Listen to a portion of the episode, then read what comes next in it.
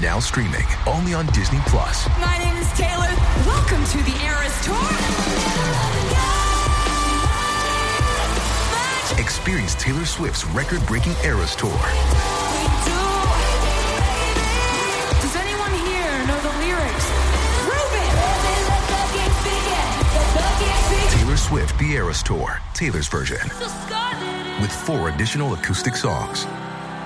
Now streaming only on Disney Plus. Today's podcast is sponsored by Mack Weldon. For 20% off your first order, visit mackweldon.com and enter promo code GOT at checkout.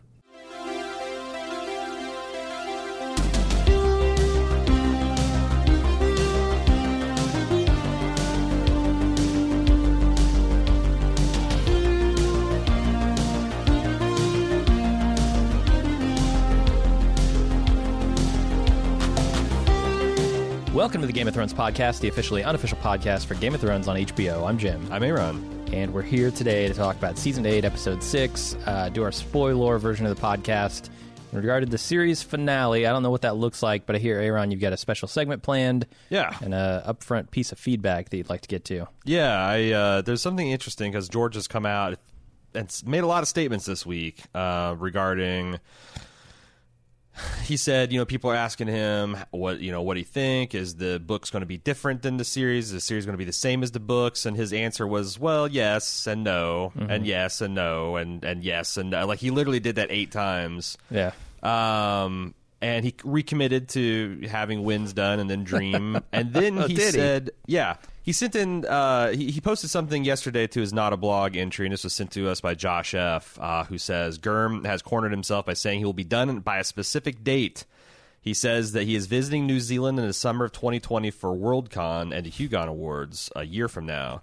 Uh, a direct quote from his blog As for finishing my book, I fear that New Zealand would distract me entirely too much. Best leave me here in Westeros for the nonce.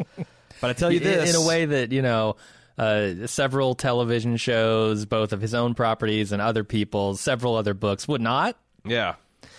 Uh, but I tell you this: if I don't have the winds of winter in hand when I arrive at New Zealand for Worldcon, you have my formal written permission to imprison me in a small cabin on White Island overlooking the lake of sulfuric acid until I'm done.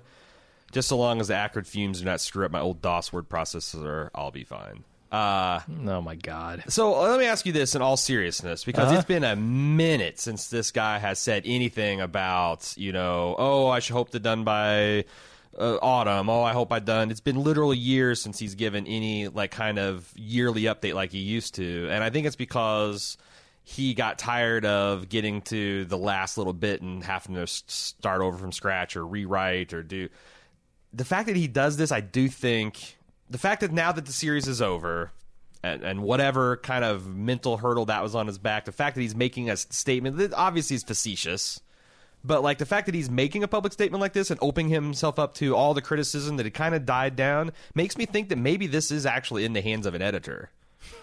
like 2020, summer 2020 is not is, is a year away, a year and a month away, 13 months away. Oh, poor, poor fan Aaron. He's getting duped yet again. I Could like, be. Look, I'll believe it when I see it. At this point, Yeah. I take nothing he yeah, says seriously. It's all with a dump truck full of salt, and I'll believe it when I see it. Because the other thing is, I think one of the reasons one of the reasons he stopped giving yearly updates. This is just a theory. Uh, maybe we can talk about the, your guys' feedback on my theory.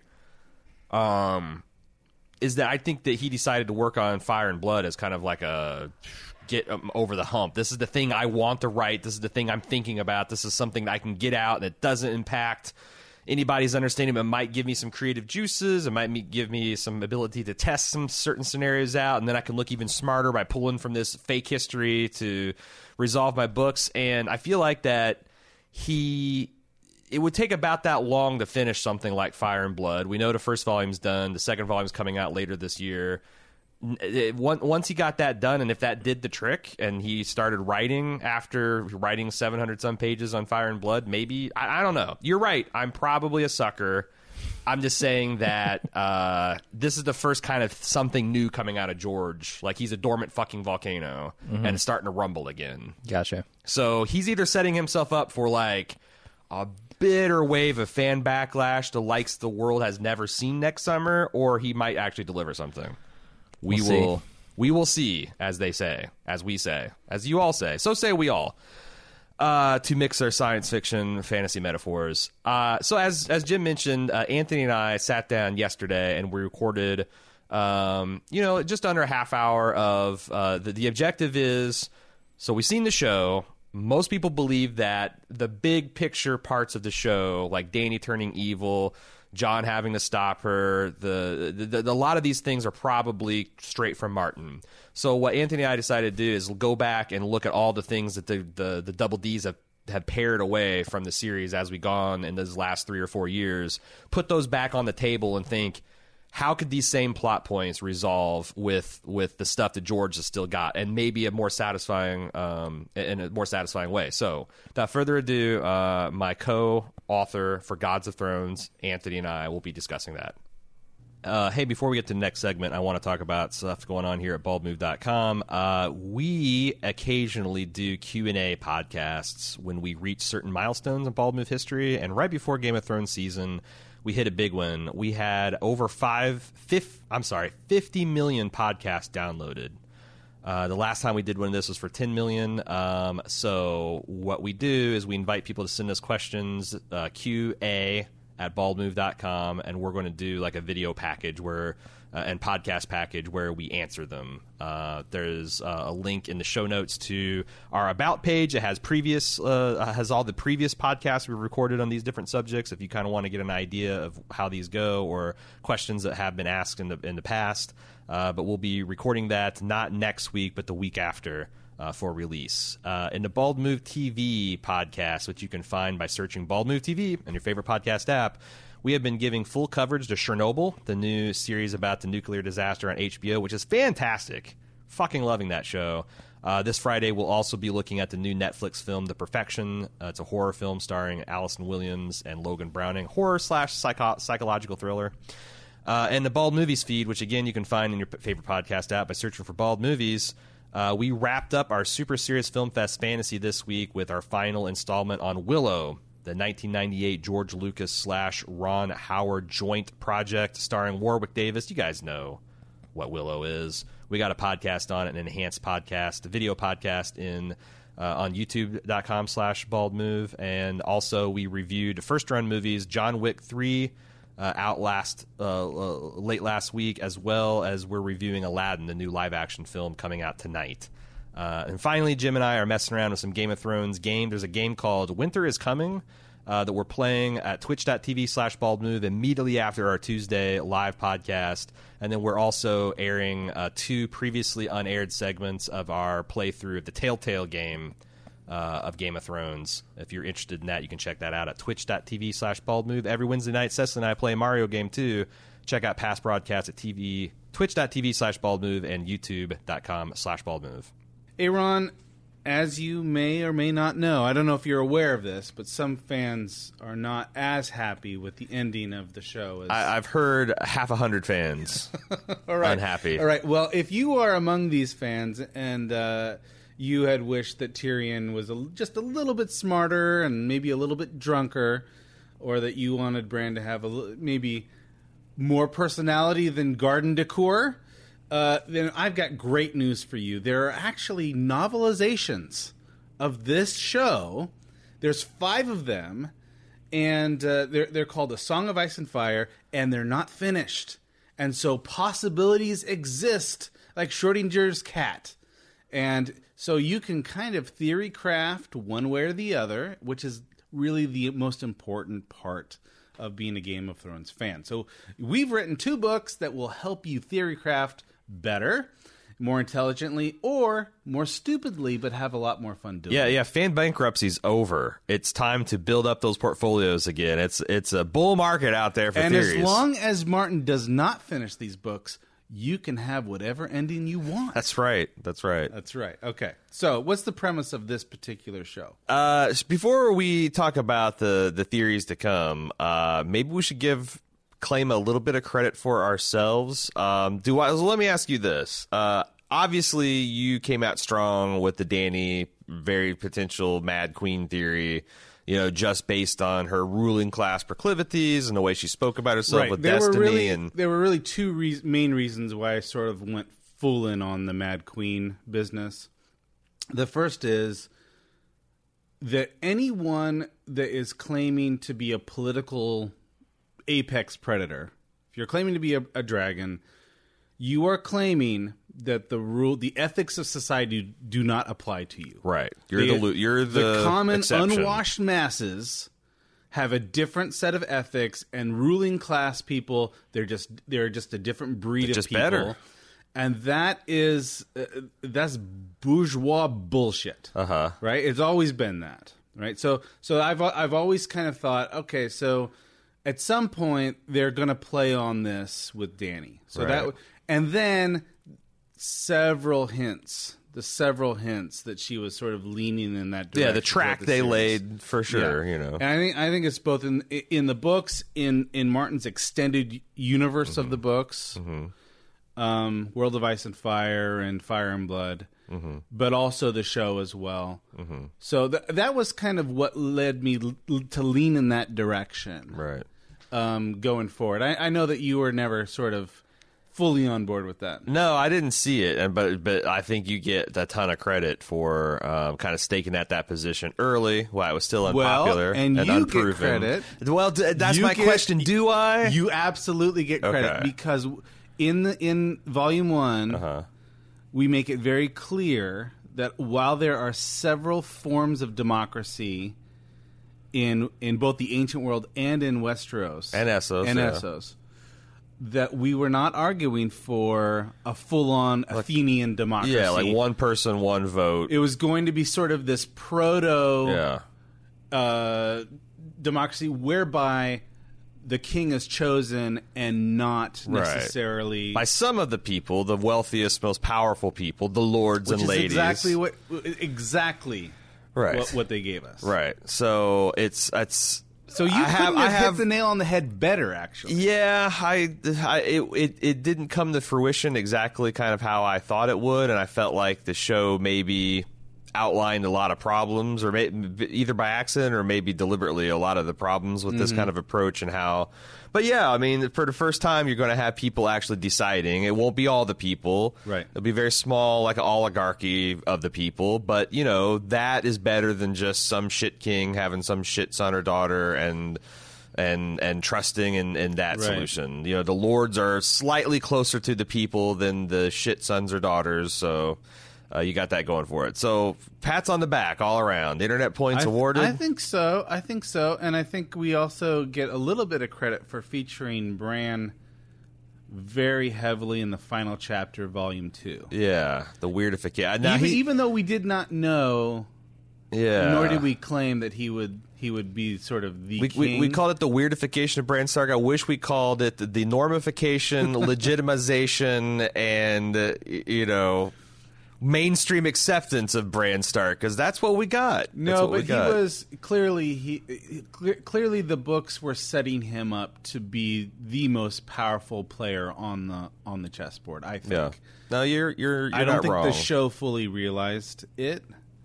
So I'm not sure that I'm I, I'm not going to celebrate for Bran in the way in the same way I would celebrate for one of these other people. Anyway, what are we doing today? Well, so What's I thought here's here's the pitch for the podcast. I thought it'd be fun because I'm not going to pretend like I think George Martin has a radically different plan for for the end of Game of Thrones. I think that the Double D's definitely took their own route to get there, but I'm going to take it for granted that like Dany is going to fall to the dark side, that uh, Jon is probably going to have to kill her, that the others are going to be able to knock down the wall. Um, we're going to go through all these points where we think these are possibly the broad strokes of the, the, the bullet points, the holy bullet points that were handed down on high to the double D's. We're going to then talk about like what are pieces on the chessboard that is the book what are the pieces still on that chessboard in the book that are absent from the TV show because the Double D's thought they were being economical and didn't quite understand the full how this stuff was going to work out in the books. Uh, and then we're going to try to synthesize those with the show only inventions that might hint to shortcuts or characters Right. being combined, plots being combined. We're going to try to then come up with theories about like Dany will turn into the Mad Queen, but it's going to go hmm. down like this because this, this, and this are going to come together, and it's going to be ultimately more satisfying. So in that's this- what we're trying to do. In this game, the rules are George is pretty well committed to the outline he gave the Double D's. yeah, So the outcomes of the major characters are, the, are, are pretty close.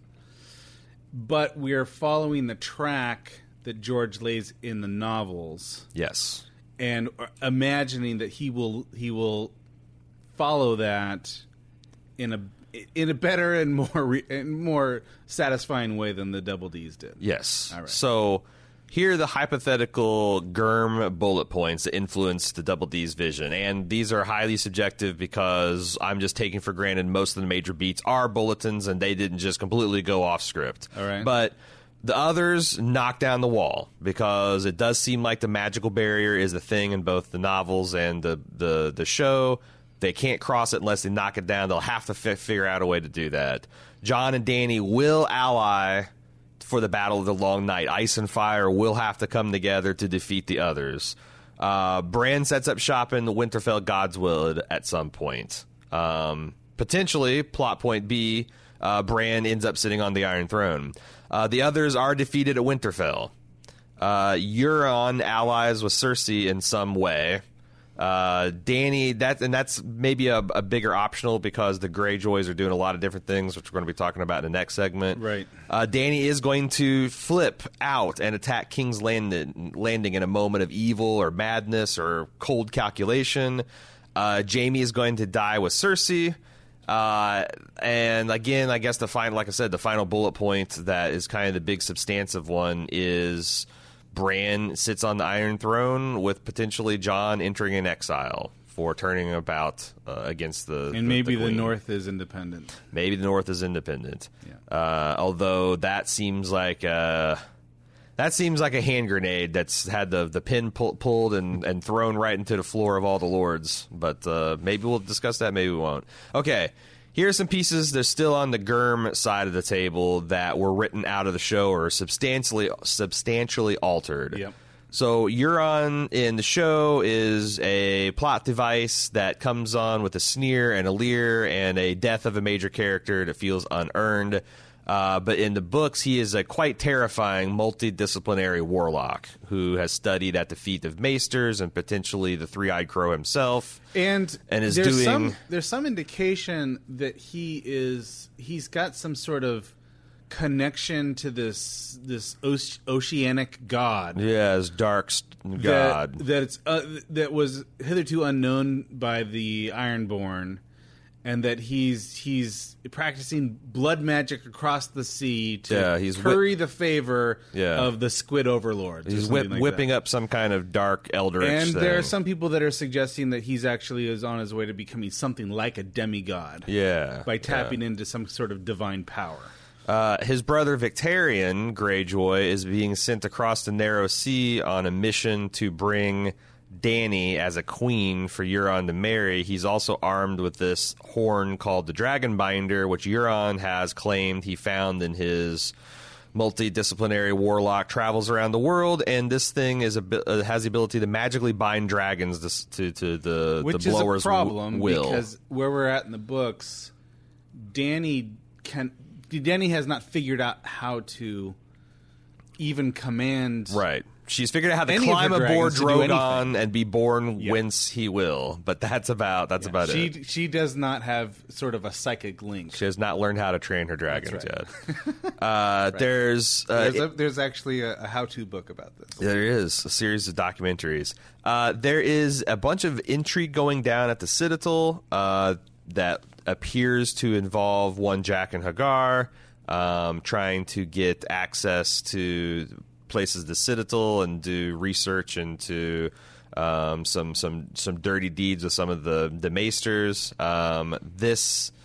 I have no idea what to do with this particular piece. Um, there's also this is somewhat connected to, I think, to this Euron right. Euron thing because Yeah. because they, there's something about in the Citadel they've got either a a, another dragon egg, Uh-huh. or they've got some sort of ancient connection with these squid overlords or whatever. But they got the one archmaester that had that gives a damn about magic and, and sorcery, kind of engaged with the plot, and he's going Right. to go off like Gandalf to do research at the White City and and find out uh, what's what. That's kind of how the the the end of that's the end of dance, right? Yeah, we're finding out that there's actually something really important Yeah. going on there. Uh, Lady Stoneheart is a piece. Uh, I'm, not, I'm not sure what to do with her, but she's definitely a piece in the book that was never on the show. Uh, there's also, intriguingly, Varys and Illyrio's Aegon subplot, where they claim to have uh, Aegon Targaryen uh, during the sack of Winter, or not sack of Winter, but the sack of King's Landing. They substituted a Tanner's baby for the real Aegon. That's who Gregor the Mountain smashed up to pieces. So we have a fake Aegon, a Fagon. Well, it's supposed maybe the real Feg, maybe the real Aegon Targaryen. He's the rightful ruler of Westeros, and he's been over in Essos being trained to be the ideal king by a Vario, Varys Illyrio, a Vario, a Vario alliance. It doesn't matter whether he's real. It matters whether people believe his story. The story is the most important thing. Yeah, but there is like stuff that's from some of Dany's prophecies that might imply that he's fake. A lot of people think that he might be a Blackfire Targaryen. Right. Um, anyway, there's that. There's also the Faith Militant. They're still on the board because we haven't had like you know Cersei's wiping them off the map. Yeah, that yet. was one of the things in the show that f- seemed very strange that Cersei could make a strike against the High Yeah. Sparrow, and and really after that, the Faith has no retribution at all. And we don't really revisit the state of King's Landing ever after that. Like we don't know whether are the people still starving? Are the people like, wow, she just eradicated the source of all our faith? Are we cool with that? Are they just terrified? Is this some dystopian police state? Like right. Any really anything that's happening at the Citadel does not matter on the show. So I, I think I think that the I think that Cersei's squaring off against the High Sparrow, and there will be some consequence. But who who knows? Clearly, that had to, that was cut at some point. Uh, we still have on Dany's side, Sir Barristan Selmy is still alive, one of her advisors. So maybe there won't be such a desperate lack of advisors in the in, in the in the waning moments of her rule. Uh, Howland Reed is still on the board. Maybe there won't be so much exposition relying on Bran, or there'll be a more, you know, like maybe Howland is the one that impulsively reveals the truth about Jon's parentage rather than Bran, who's like the sober analysis of you know Right. it does seem like now very self-serving that Bran revealed that just to maneuver himself onto the Iron Throne. That's I- some I that's some 4D chess right there. I hadn't thought about that. Come on, Sam. Start my intricate plan into motion. Are you just going to sit on this bomb I've given you? Uh, I don't think. I honestly, Bran. Bran has the personality of a tree. sure. He has the personality of a tree. I don't know. I mean, I think he's worried about like, you know, whether it's going to rain that night. Right. I honestly don't know if he has any aspirations at all. No, that's why it kind of bugged me when he rolls onto scene. It's like, why do you think I came down here? And like the sunglasses came over and like Thug Life started playing. Like, come on, come on. This is a Howland Reed move that then just accidentally puts Bran the Broken on the throne. Uh, also, can we workshop Bran the Broken? Um, all right, Horn, the Horn of Joramun. So this is a plot Hey, point. by the way, in in the second volume Yep. of Gods of Thrones, we do a full um, treatment on this myth, Bran the Blessed. yeah, who eh, who's this king uh, who has a lot of parallels with Bran. We didn't go so far as to say, well, look, if this is loosely based on Bran the Blessed, maybe Bran the Broken will be king. We didn't go that far, but Right. I, I think I, those parallels are, are even more interesting to me now than they were back then. I mean, we get at least partial internet credit. we for that. get a little bit, yeah. Uh, so, but the Horn and Joramun, that's uh, that was kind of like dismissed as maybe Mance Rayder propaganda that there's this ancient horn that perhaps had the power to Right, so maybe knock down the wall. Maybe that's how the the wall comes down in the books. But perhaps that it's more than just mere propaganda. Perhaps the others get their hand on it and Mm-hmm. they blow it with their cold dead lips, and the and the wall falls down. Um, we got Doran um, and the Quentyn Martell subplot in the books that kind of comes to an end, but because Quentyn goes uh, goes Bernie Bernie Smoky Smoky bye bye. Uh, Doran is very interested in this new fake Aegon. Like it seems like it's going to be a natural like maybe Dorne and Stormlands will be united. Uh, and then perhaps being able to take over to Crownlands. We're going to be talking about that in a minute. Uh, in a minute, we saw Stannis to. Uh, the Battle of Winterfell, the Battle of the Bastards hasn't happened. Uh, we also had just prophecies galore, the Valonqar, which we've talked about ad in ad nauseum at this point. Dany's three different rides and loves and betrayals, and the Mummer's Dragon, and that kind of stuff, uh, which we'll get to here in a bit. Then show only inventions. These are things that pro- we think that Martin is not going to actually go with in the show or in, in the books. The Night King. That's something that I think that Martin almost explicitly disavowed when he was brought. He did? Yeah, I, I thought that it's like that they're, you know, that they're, this is the Night King, which is a show only invention. It's a lot, he explicitly said it wasn't the Night King, which is this legendary Right. 13th Lord Commander. And I think that's one of the strongest statements he said about, you know, the, the books aren't going to be like the show. And then he, he's kind of stopped commenting on things after that, after that season. Yeah, yeah, we know so so so little. We don't we don't even get the backstory about them being invented as a weapon against Right. the first. We don't. We have zero data Right. on this. So it's going to be interesting to see because it se- it, it does feel like one of the lazier shortcuts was to give the White Walkers a you know a, a thermal exhaust vent that you could send a photon torpedo down and shut the whole thing shul- Yeah. the whole thing down. The fact that these guys have some kind of linear hi- hierarchy and you can kill one of them, kill them all. I don't know if that's a, that's a Martin plot, and it's for for sure. So far, we know it's a it's a show only.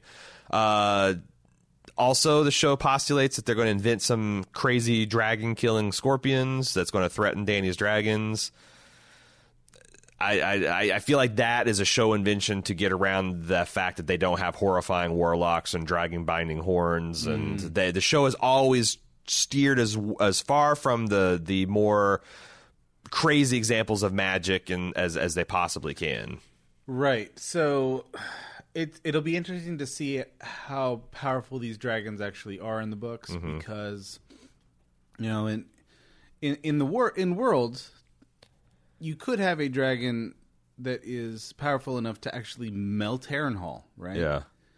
So there is precedent for a a dragon doing the kind of thing that Dany does, uh, but she certainly doesn't have. She certainly doesn't have control of these things, right.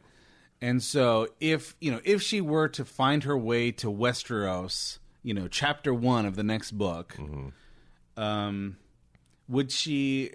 It would not. I don't even think the dragons would help her as much Yeah, as the show would. The show is suggesting that the dragons will help. Right. They would they would is- help kind of the way uh, like three large puppies would help. Like Which is this whole this whole dragon binder bit yeah. becomes important. yeah. Cuz in the show she just intuitively learns how to control her dragons and whereas it seems like in the books it's going to be more of a subplot. Um, also Dany's fall to the Mad Queen is something that hasn't happened obviously in the books yet. Uh, Arya getting a new Valyrian blade, uh, her, her her little dagger, a Valyrian steel dagger, and Jon being able to fly on a dragon. Um, you know, I, I obviously Jon being Aegon or a Targaryen, uh, R plus L equals J. That seems I'm going to take it for granted that that's confirmed. Yeah, that's that's sort of gospel at this point, right? Uh, so let's talk about how we can fit some of these things together. The one that I thought is the most compelling is we had this problem where Dany has to go against Cersei, and it's sort of easy to justify almost any atrocity in the name of getting rid of Cersei. I feel like the Double D's dug real deep and found the one atrocity that trumps you know Cersei's partial immolation of the city, the total destruction by firebombing of the city, but they had to really work on that. Um, imagine a world where the Aeg- Aegon Targaryen, not the one, the Jon Snow version we know and love, but the Fagon, the fake Aegon from Yeah, the books, Fagon. Uh, he comes over and he has started. He he's landed in the Stormlands and he's he's taken he's he's laid siege to several keeps. It seems like there's interest from Dorne into making an alliance. So now he's got the Stormlands and Dorne. He's able to rush the capital, which has already been weakened by poor leadership and the Faith militant. And you know, there's there's desperate people of King's Landing, and this egg, this person that claims to be the returned Aegon, the rightful king of Westeros overthrows Cersei, puts the city to order, and starts ruling just baseline competently. Now you no longer have evil queen versus evil queen. You've got pretty good, if maybe not quite legitimate, or he's maybe not quite a real Targaryen, or there might be some quibbles, but he's got the capital. He's got most of the south of Westeros on his uh, land, and now. You know, Dany gets to Westeros and he's stolen all of her thunder that would legitimately piss her off. And you know, with the the Mummer's Dragon prophecy in her ears, you could see her doing some pretty extreme stuff that wouldn't. think that they would? Do you think the Double D's would cut like cut a, a character that actually at some point sets the Iron Throne? Yes. Yes, I do because I think they were trying to look and as as soberly as possible at these bullet points that that George give gave them. Here's hmm. my thing that I actually think happened. They tried to jog in place as long as they can, hoping they'd get Winds. And then they would have a clear idea of how those bullet points looked for Dream. And then George just didn't do it. So they had soft shoot so much that some of the stuff that maybe they could have adapted better, hmm. they th- were going to streamline it, thinking that there's no way they're going to have time to go into the whole hmm. Aegon thing and hmm. what are the Blackfyre Targaryens and wh- how's the Golden Company. Right. Stuff that seems like, with all the kind of like wasted, goofy things that they've done in the last few seasons seems kind of naive in hindsight. I, I think that they they committed to that strategy and just didn't have time to execute anything better. Well, this is one of those incidents where George is sort of gardening himself into oblivion. Yeah. and uh, sometimes he'll do this, and a character like what's the what's the Martell that ends up getting barbecued? at the- Quentyn. Sometimes these sometimes these characters come to naught, mm-hmm. right? And so this, I, I don't know. It, it was an interesting think- possible plot line that Right. doesn't really, and and you and you can totally let the Double D's cut that guy completely out of the narrative because he was he was just a big he was running in place basically. this But the problem is now you've got Mad Queen versus Mad Queen, where it's supposed to be like good queen versus good king, and he just kind of beat you there. Right. You know, like, hey, any other, if you'd gotten here six months earlier, you'd have been hailed as a liberator. But now, like, and it's also, it's, it's, um, it doesn't make Jon into such an asshole. It's like, that's the kind of like, I think I'll be very surprised if if Fagon actually sits the Iron Throne. And i can see him vying for it at some point. Mm-hmm. Or what if he like? What if Cersei's desperate enough to take a marriage alliance and he Right. wins? Well, so, there you go. now you've still got Cersei on the throne, and we know she's a problem. But hey, look, King's Landing's fixed. We're That would make we're starting to feed that the would people. Be interesting in that because we know that the Double D's will actually like to conflate characters. Yes. like take two characters and make them into one. yeah, yeah, yeah.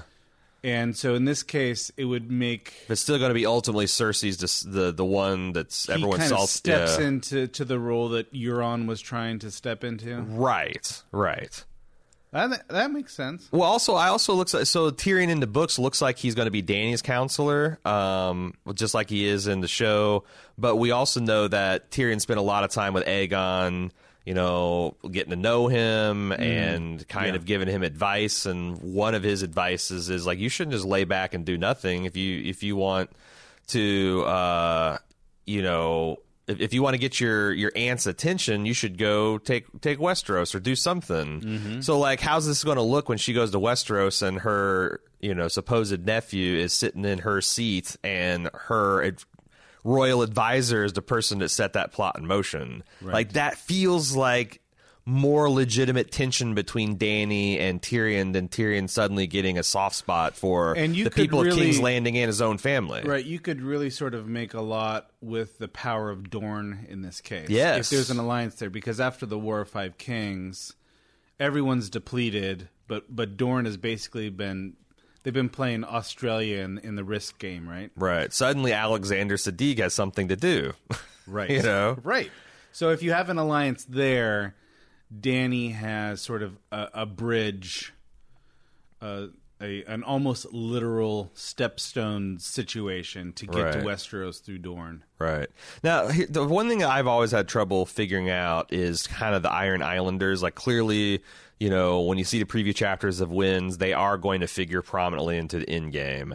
Um, and in the show, we saw that there's kind of like Deus Ex Yara. Uh, she just shows up and says, "Hey, I got this fleet. Uh, you're ready to go across the Westeros now. I'm ready to ferry you." Right. Where in the books, this is a long term plot plot by Euron to kind of like win Dany and these dragons to his side. He's got his brother over there with the fleet. Like it's it's it seems like they're going to step in, help her save Meereen. Uh, Is Dany's is one of Dany's big problems in the books that she doesn't have a fleet? I know that's a big deal in the show right? because it almost seems like she has no interest in in the books Right. of going to Westeros at this point. Hmm. Almost, it, almost as if she's. I would say she definitely wants to secure Meereen, but I think that's what's going to happen. Like you're going to get some flavor of what happened in the show where I she mean, comes back with the dragon. she's gonna need a fleet. Yeah. And maybe Victarion if he's got the dragon binder and it actually works and she true. can command the dragon. Maybe uh, uh And the, it's Dragonbinder plus the promise of the Iron Fleet, right? Right. So she al- allies. Maybe it's. Uh, but, but that's the thing is like I don't see where that goes because like does she really marry Euron or does Victarion try to claim her for himself? And how the fuck does that even work when you're talking about the mother of dragons? And is she going to get over and like okay yeah I'll marry Euron and then oh you're a horrifying squid faced warlock now. You look like Cthulhu. It would not be I- out of Dany's character. Yeah. I just don't see how these people. I, I like look. If you want to tell me that there's some kind of horrifying, like magical warlockery that that kills a dragon instead of like a rapid fire repeating mega mm. crossbow, I'm cool with that. I just don't see exactly like like the Aegon stuff, the Aegon stuff, and Mar- like that feels very Game of Thrones, and I can clearly see that as an upgrade. This, it's just like I don't know, I don't know, but I'm I'm not an Iron Islander fan that was kind of Anthony and I's attempts to bang some of these parts together and see what could be amalgamized and what could be sent through the Play-Doh plot factory. Uh, maybe you've got some ideas of you've seen some parts that we missed or some interesting ways you can fit together. Uh, it'd be enter- entertaining to see uh, other people contribute to this project. You can send all that feedback into Game of Thrones at baldmove.com. And who knows, we might read a few of the ones that are entertaining uh, next week for the wrap up spoiler podcast. Uh, Anthony, thanks for coming by the podcast. Where uh, a lot of these thoughts are stuff that we cribbed from our books. Um, what uh, we, we probably should plug those one final time. Well, they're they're both on Amazon. Also, godsofthrones.com, where you can get some pretty amazing uh, illustrations, framed illustrations done by Chase Stone. And uh, we tried to have fun with them. We think that you'll have fun reading them. Yeah. Uh, go to godsofthrones.com to get the links for all that stuff, the merch, as well as the uh, uh, paperback and ebook versions of Gods of Thrones. And uh, we will we will see you around, Anthony. Thanks. That was our, our ideas on that. And I, unless you have anything you want to talk about, Jim, I think we can get back to feedback. Yeah, let's do it. Before we get into feedback, I wanted to talk about our sponsor today, Mack Weldon. They are a men's essential brand with the mission to make sure that all of your basics and beyond are smartly designed and shopping for them is easy and convenient. Uh, Aaron, I don't know about you, but I got some bad underwear in my closet. Some Bad stuff, underwear? some stuff that is at the bottom of the underwear pile, and if say, I get to it, it's time to do laundry. Pile, okay, because I was seeing like, does Jim hang his underwear up? no, Like I, no, I, it's in a I- I wouldn't put it past you, but damn. Everything else gets hung up. Uh, underwear, socks do not. And the worst underwear is always at the bottom. It's the stuff that like rides up and just doesn't quite Sure. fit right. Not your Uh, fave. Definitely not my favorite. Mack Weldon. Uh, I got a couple of pieces from them. They're actually much better. They they have a focus uh, on consistency and sizing and fit. So a lot of that those problems I have with other underwears riding up uh, don't seem to happen with the Mack Weldon brand. Uh, they make it easy to get it right uh, when you're picking out your stuff online by giving you a sizing chart, and they always fit perfect on the first try. Uh, they also look really good. So I, I mean, say. they're. I've been, I've been when, admiring. when have you seen? Uh, hmm.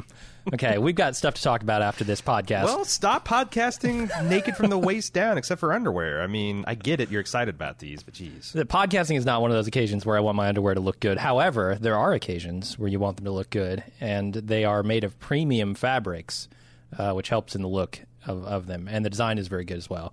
And I actually got the the ones that they call the Air Knit X uh, material. And they are exactly as advertised. They are light, they are very breathable, they keep you feeling fresh the entire time that you're wearing them. Uh, they also have a version called Silver for, uh, let's say, when you need extra antimicrobial protection. Oh yeah, Whether you're working out, uh, being active in some other way. keeps your junk safe from werewolves and vampires too. It, it, I'm pretty sure it'll do that, yeah. Uh, but they don't smell like garlic, unlike those other brands that keep your junk safe from werewolves and vampires.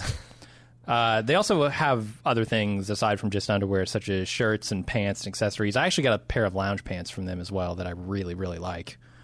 Uh, so if you are interested in men's essentials, you can go to mackweldon.com for 20% off your first order and enter promo code GOT at checkout. That's mackweldon.com. Enter promo code GOT at checkout. This podcast is also, as always, sponsored by Bald Move, uh, particularly through the club at club.baldmove.com. Uh, lots of cool features of the club. Number one, their ad, we have ad free feeds for the podcast. You don't have to listen to me pitch the club ever again. You don't have to listen to Jim talk about his anti werewolf underwear.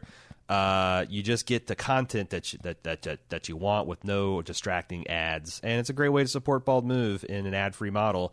Uh, we also do live uh, recordings of ev- most of the podcasts that we do. Not all of them, most of the podcasts we do. For example, this one on the spoiler edition, I don't know when you're hearing it, but we actually record it mid Thursday afternoon because of the movie schedule and whatnot. We usually don't get to release it till like early Friday morning. Well, hey, you can get almost 24 hours early by being a club member because you can watch it. You can watch us record it, and there's no better way.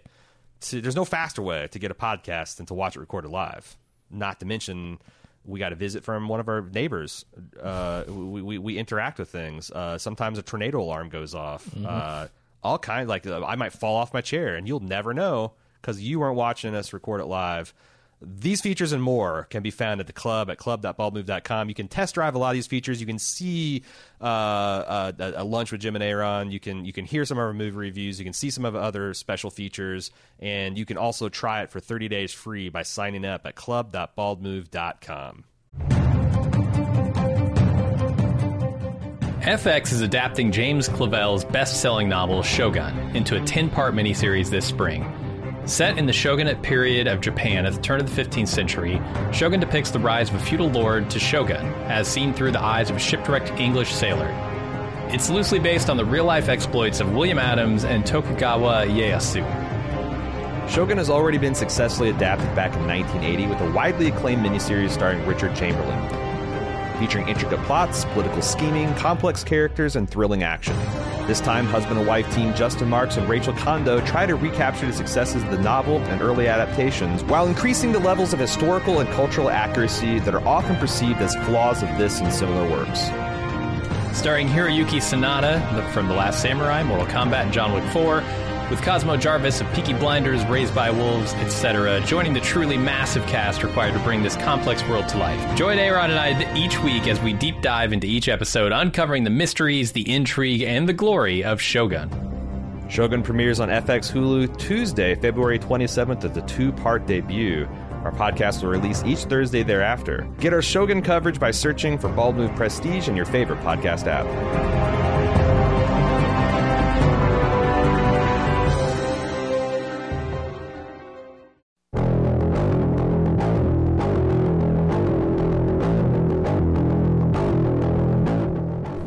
Rick, how you doing, buddy?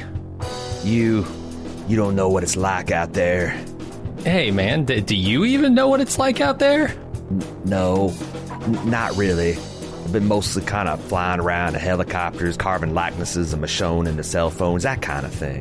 W- What is it like out there? Oh, well, I think it's time to find out, man. Last I saw your wife, Michonne, was out uh, following a giant wagon train. That that sounds pretty weird, but it seems like a family-friendly outfit. I mean, she's got RJ and Judith with her, right? Um, actually, she kind of left him to be raised by Negan and Daryl. Well, crap. Hold on, let me get my boots. All right, well, Rick is getting ready. Aaron and I are too. We're preparing to once again recommission The Watching Dead out of mothball status to find out what's going on with Rick and Michonne, the ones who live. The six part miniseries premieres Sunday, February 25th on AMC, and we'll be ready with our full episodic coverage each Tuesday. And afterwards, who knows? Maybe we'll check out Dead City. Find our coverage for The Ones Who Live by searching for The Watching Dead or Bald Move Pulp wherever you listen to podcasts.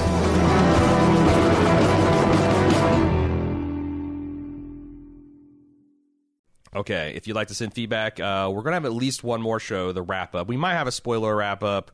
Uh, depends on how much interest there is in wrapping up. Uh, uh, but it's uh, Game of Thrones at baldmove.com if you want to get that in. And uh, we'll start. Alex F.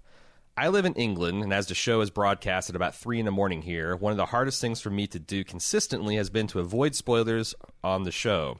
And although I have been pretty successful in this last episode, or up until this last episode, I was entirely ruined by YouTube.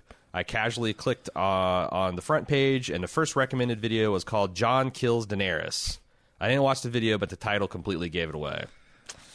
Yeah, I mean, you just have to stay off the internet. Period. kinda there's do. there's no place you can go. Official like official channels. Go Here- to like Netflix. Go to Amazon. Like go to Walmart.com. But anywhere else Here's where the fans thing- reside he's going to spoil you. Here's the thing that I haven't seen discussed that happened to me this season, uh, and it didn't actually lead to a spoiling because it was involving a leaked episode that we had already like. And by the time I saw it, I'd already seen the leaked episode, so it didn't spoil me. But my fucking Google Assistant, which is just this thing that essentially tries to learn my reading proclivities and, and bring to me stuff that I think is interesting that, that I would that it would think it's interesting, started giving me stuff that's the, from this leaked shit and I don't know like I don't like I don't want to stop using Google Assistant and I don't know how to train it for spoilers, but holy shit, they need to figure out that technology pretty quick or it's going to piss off a lot of people. yeah. Um, so I, I, I have your symp- uh, you have my sympathy there, Alex. Uh, anyway, he continues because this isn't actually what they wanted to talk about.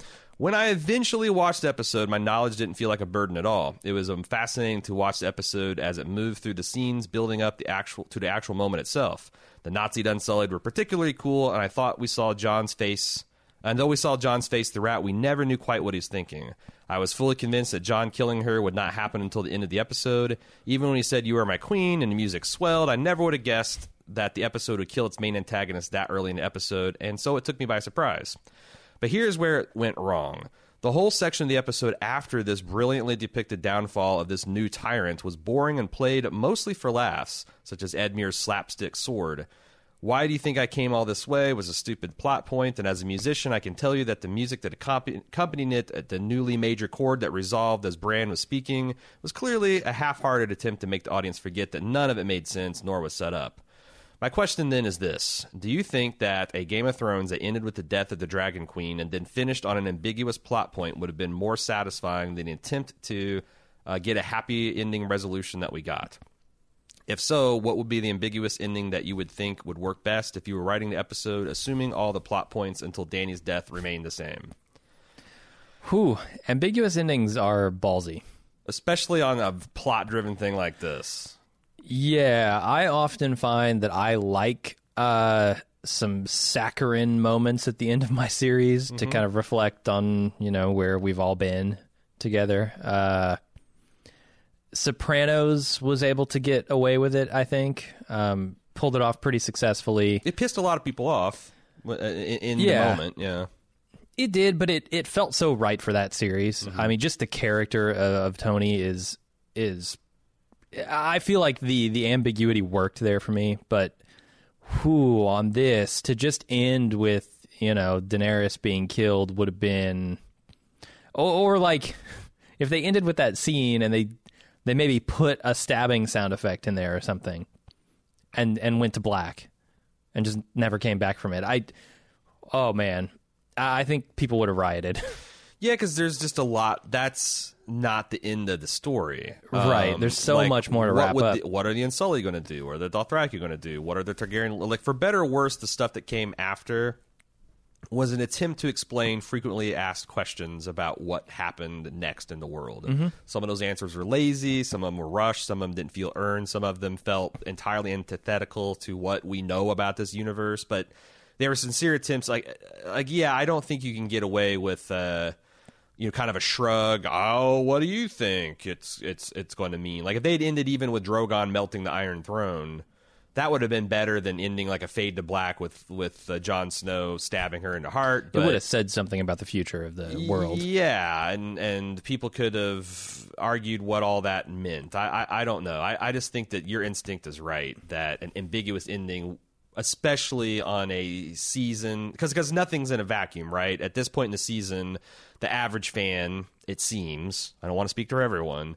but the average fan seems like they were not enjoying the ride they were on. You then essentially punt the ending. I think that's just you add cowardice to all the other charges that you lay before the Yeah. double D's. So, um, they would have had to structure things a hell of a lot different in this last two seasons if they wanted to go for an ambiguous, you know, turn to the audience, what do you think kind of ending. Yeah, because I think the story is about more than just a single character. So, Uh-huh. like when you when you do an ending like The Sopranos, that is basically just about this one guy, you can kind of leave his fate up in the air and have fans like speculate on it. And I think it works a little better, but. To, you, you need to kind of wrap up like where does this leave Sansa and Yeah. because that that scene as an ending would have only kind of clarified where you leave Jon and Daenerys, but not even really that, right? Because they've mm. set so much up about Jon and the throne, and does he want it, and can he even have it? Like, there are there are just too many unanswered questions at the end of this. I think. Right. And some of this was just expectations that are, I think, fairly set. Like, you know, George has always said, like, this is my response to loving The Lord of the Rings, but wanting to know, like, what actually, you know, if you take out the just, well, Aragorn's a king because he's a good king and he reigns justly, what does that mean? How would he get to the throne? How would he keep the throne? How would he. You know, it's kind of like if we had a podcast where it's like, at the end of this podcast, you're going to be able to build a fully functional nuclear reactor. People are like, holy shit, that's ambitious. That's audacious. Like, that's what George said when he goes, I'm going to tell an improved, modern, adult version of Lord of the Rings. And then at the end of the podcast, what we've actually taught you how to do is to make uh, like one of those science fair volcanoes that shoot vinegar and baking soda and make fake lava.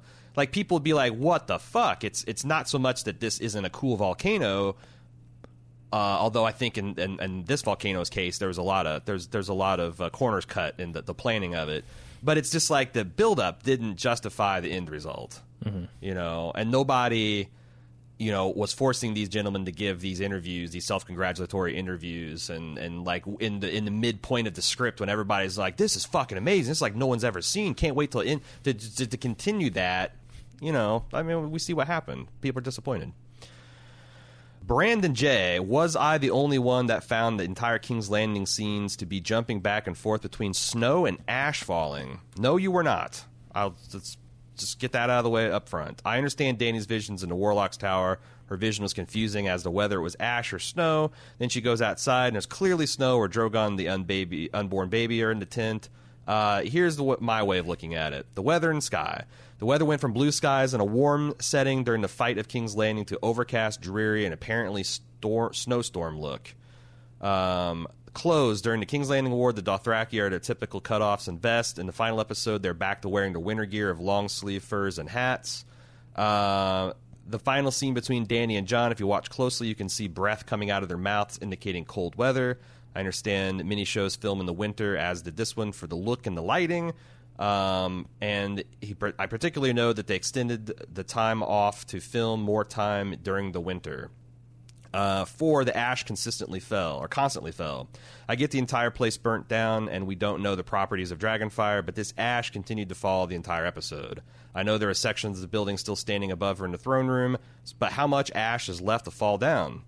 Uh, here's what I think. Because it began to snow in King's Landing in the final moments of season 7, uh, those scenes were shot early in the process where the writers originally expected to have snow covering the ground due to winter. This accounts for a number of the Dothraki and Unsullied still alive following the winter or Winterfell. I think the writers abandoned this idea. Winter-like conditions in King's Landing preceded with the blue skies and warmer weather, but they had already filmed those scenes. Hmm. I okay, so there's a lot of people debating whether it was snow, whether it was ash. To me, a lot of the stuff looked like snow. In particular, the scene I where think I agree. Yeah. where Jon is walking up and Drogon is just kind of shaking this this piles of snow and or ash or dust or, and rubble off of him. That looked very much like snow. And you're also right that the environment completely changed. And I do think there was a little bit of you know, trying to depict King's Landing a little bit more austere, austere this year because winter was coming, and you know it's not going to be as lush and green as it used to be. Um, but I, I think they're going for something more thematic, like that Dany coming is as bad in some ways as the Night King, and had to be stopped just as assuredly. And Yeah. this is just you know the the remaining chill from winter coming with Dany. Th- th- There's also like a, like a nuclear kind of fallout that I think they're going for. Like if dragons are the nukes of the time, then even if probably literally this wouldn't happen, they're trying to depict like this post nuclear winter bleakness. Yeah, I like that as the you know thematically Dany is just bad. Yeah, That works. But um, you know, like I other than that, I mean, there's still a lot of people that are just like insisting that it's all ash and it's this was all like paying off the division of the, and, and that's fine too because honestly, I don't I don't really care to debate the point that strongly. Uh, moving on, Jennifer P. As I contemplated the meaning logistics of Bran being named king while also being the three eyed raven, it occurred to me that they can seemingly live for a very long time. Brynden Rivers was approximately 125 years old when the Night King killed him. Um, he was born in 175 AC or uh, after the conquest, and he died at 302.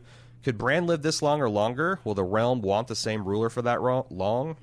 Yeah, that's why I asked in the main podcast, like, how long do we think Bran's going to live without the Night King being around? Because I don't know how long the other three eyed raven would have lived. Well, it's also kind of like, I mean, that's a complex question because, like on Star Trek Deep Space Nine, you had the symbiotes, right? These uh, what were they? They're The uh, Trill. trills. Um, and I wasn't one of the side effects of implantation that the the trills had a little bit more robust health. Um, It could have been. but it's it's it's because like even if the individual trill lived like okay let's say a trill lives 75 80 years and an implanted trill lives 100 120 the real thing is the symbiote continues to live for hundreds and hundreds of years. And i think that the three-eyed ravens certainly in the books if you if you look at them like the the Brynden Rivers is not like just an old man. He's literally grown into a tree. There's a tree root growing out of his eye sockets. There's roots impregnating his body. He's like skeletal um and like like like half rotted looking. And then if you go to further into this cave there's like just there's bones littering all over the place implying that there's just generations of these three-eyed ravens that have served this weirwood network. And we also know that they all kind of merge into this simul- this this this shared consciousness. That's how Bran has all these the, the, this knowledge. So it's almost like is the three-eyed raven 125 years? Is he 5,000 years old? Like the entity that's known as the three-eyed raven? Does it is it like the the the the symbiotes in Star Trek where like the the host is influenced by the symbiote and the symbiote's influenced by the host, so each successive host changes it in some important ways. Um, I, I don't I don't know. Um, I think as it relates to the the the king, though, like once Bran's human form is either deteriorated to the point where he's no longer recognizable as a human being, or you know he just straight up dies. I think that's when they're going to go and pick their new king, right? Like they're not gonna they're not gonna say, oh well, this tree thing that's on in the throne room now is still our king, and you know if somebody else comes up and like merges with it, they're the new king. They they get to choose their king in the dragon pits, right? So I don't know because like it, you know I'm. It, it reminds that scenario reminds me a lot of like the Warhammer 40k lore, where you've got this emperor who's sat on this throne, this golden throne, and he's literally just a desiccated mummy. But people insist that there's still something about him alive, and he's doing something important for the realm. um, and like if if Bran would live like hundred years as a recognizable human being, being able to talk, and then he slowly deteriorated, but there was a few people that said they could hear his thoughts, or they could you know, they could be the speakers for Bran the Broken or whatever. Like you almost have a religion that forms around it, which is essentially like honestly, the religion of the North is kind of like this religion formed around this Children of the Forest weirwood worship, uh, this tree worship. So like but that, that that goes to the uncomfortable questions about putting Bran on the Iron Throne. Like when you're putting a demigod up there, what the hell does that say? Like, what if a religion's formed around him? What if it's formed around him against his will? What if he is like? What if the Weirwood spirit doesn't like what's happening? How could they change that? Like, I, those are super interesting things. Um, that maybe a sequel series could pick up. Like, I would love to see a series set hundred years after uh, you know, the the the Long Night Part Two, just to see what the fuck is going on in Westeros. How are the Starks going? Like three generations removed from Sansa, how is Winterfell looking? Um, I'm almost more interested in that than than some of the the prequel stuff, honestly. But I don't know. Um, I think also George, understandably, is reticent to let people play in that space because he's not done with it yet. Sure. If he had been done in the books, like maybe we could have these sequels, or I, I, I don't know. Um, Matthew A. You made the comment that if Bran were to become king in the books, he would perhaps be a more authoritarian, authoritarian ruler, drawing on the parallels in 1984. It made me think of another literary character that would closely parallel if he was both the three-eyed raven and the king, which is the God Emperor of Dune. Whew, heavy on God Emperors this uh, episode. Uh, in Herbert's Dune series, the God Emperor is a result of a thousand year breeding project. The God Emperor is the son of a noble family like Bran that is transformed into something not human like Bran and rules the million planet empire. He is, as the God Emperor, all knowing, including the future, which it seems Bran is as well. He lives and rules for some 5,000 years, which I believe at least one theory suggests was the age of the last three eyed raven. Uh, no, la- like we, we just talked about it, the last three eyed raven was inhumanly long li- life, but not not to that extent. Unless you want to say the three eyed raven is this long heritage of green seers and children of the forest going back millennia. Um, uh, this god emperor is also a dictator. His rule is authoritarian and the entire nece- and entirely necessary to save humanity from an outside threat to everyone's existence. Convenient for all those five thousand years. You just got to go along with the emperor because he's saving you. It would be an interesting parallel, especially if Bran was made God King before going to defeat the others. I've always heard on the internet that Gurm borrows from history and literature, and I'm curious if you find Bran's possible parallel if made king to the God Emperor of Dune compelling.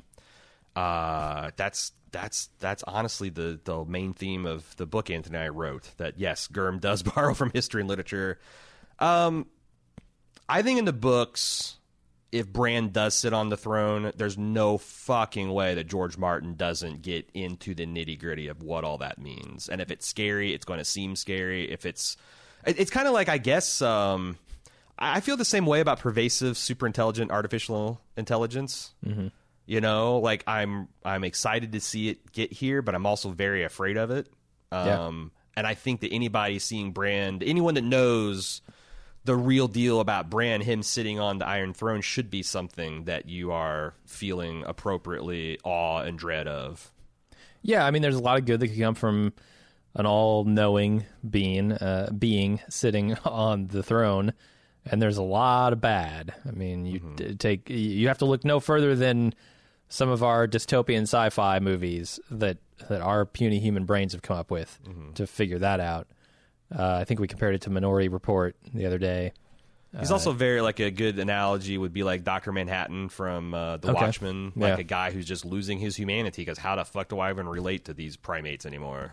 Yeah, um, and I think that is all going to be part and parcel. But the thing is, is even with George, how all you can do is hint to those fears because unless you're going to do a 50 year flash forward, you're not going to know whether Bran the Broken sits and rules as this perfectly compassionate AI cyborg or whether he loses all of his humanity and just uh, you know turns evil.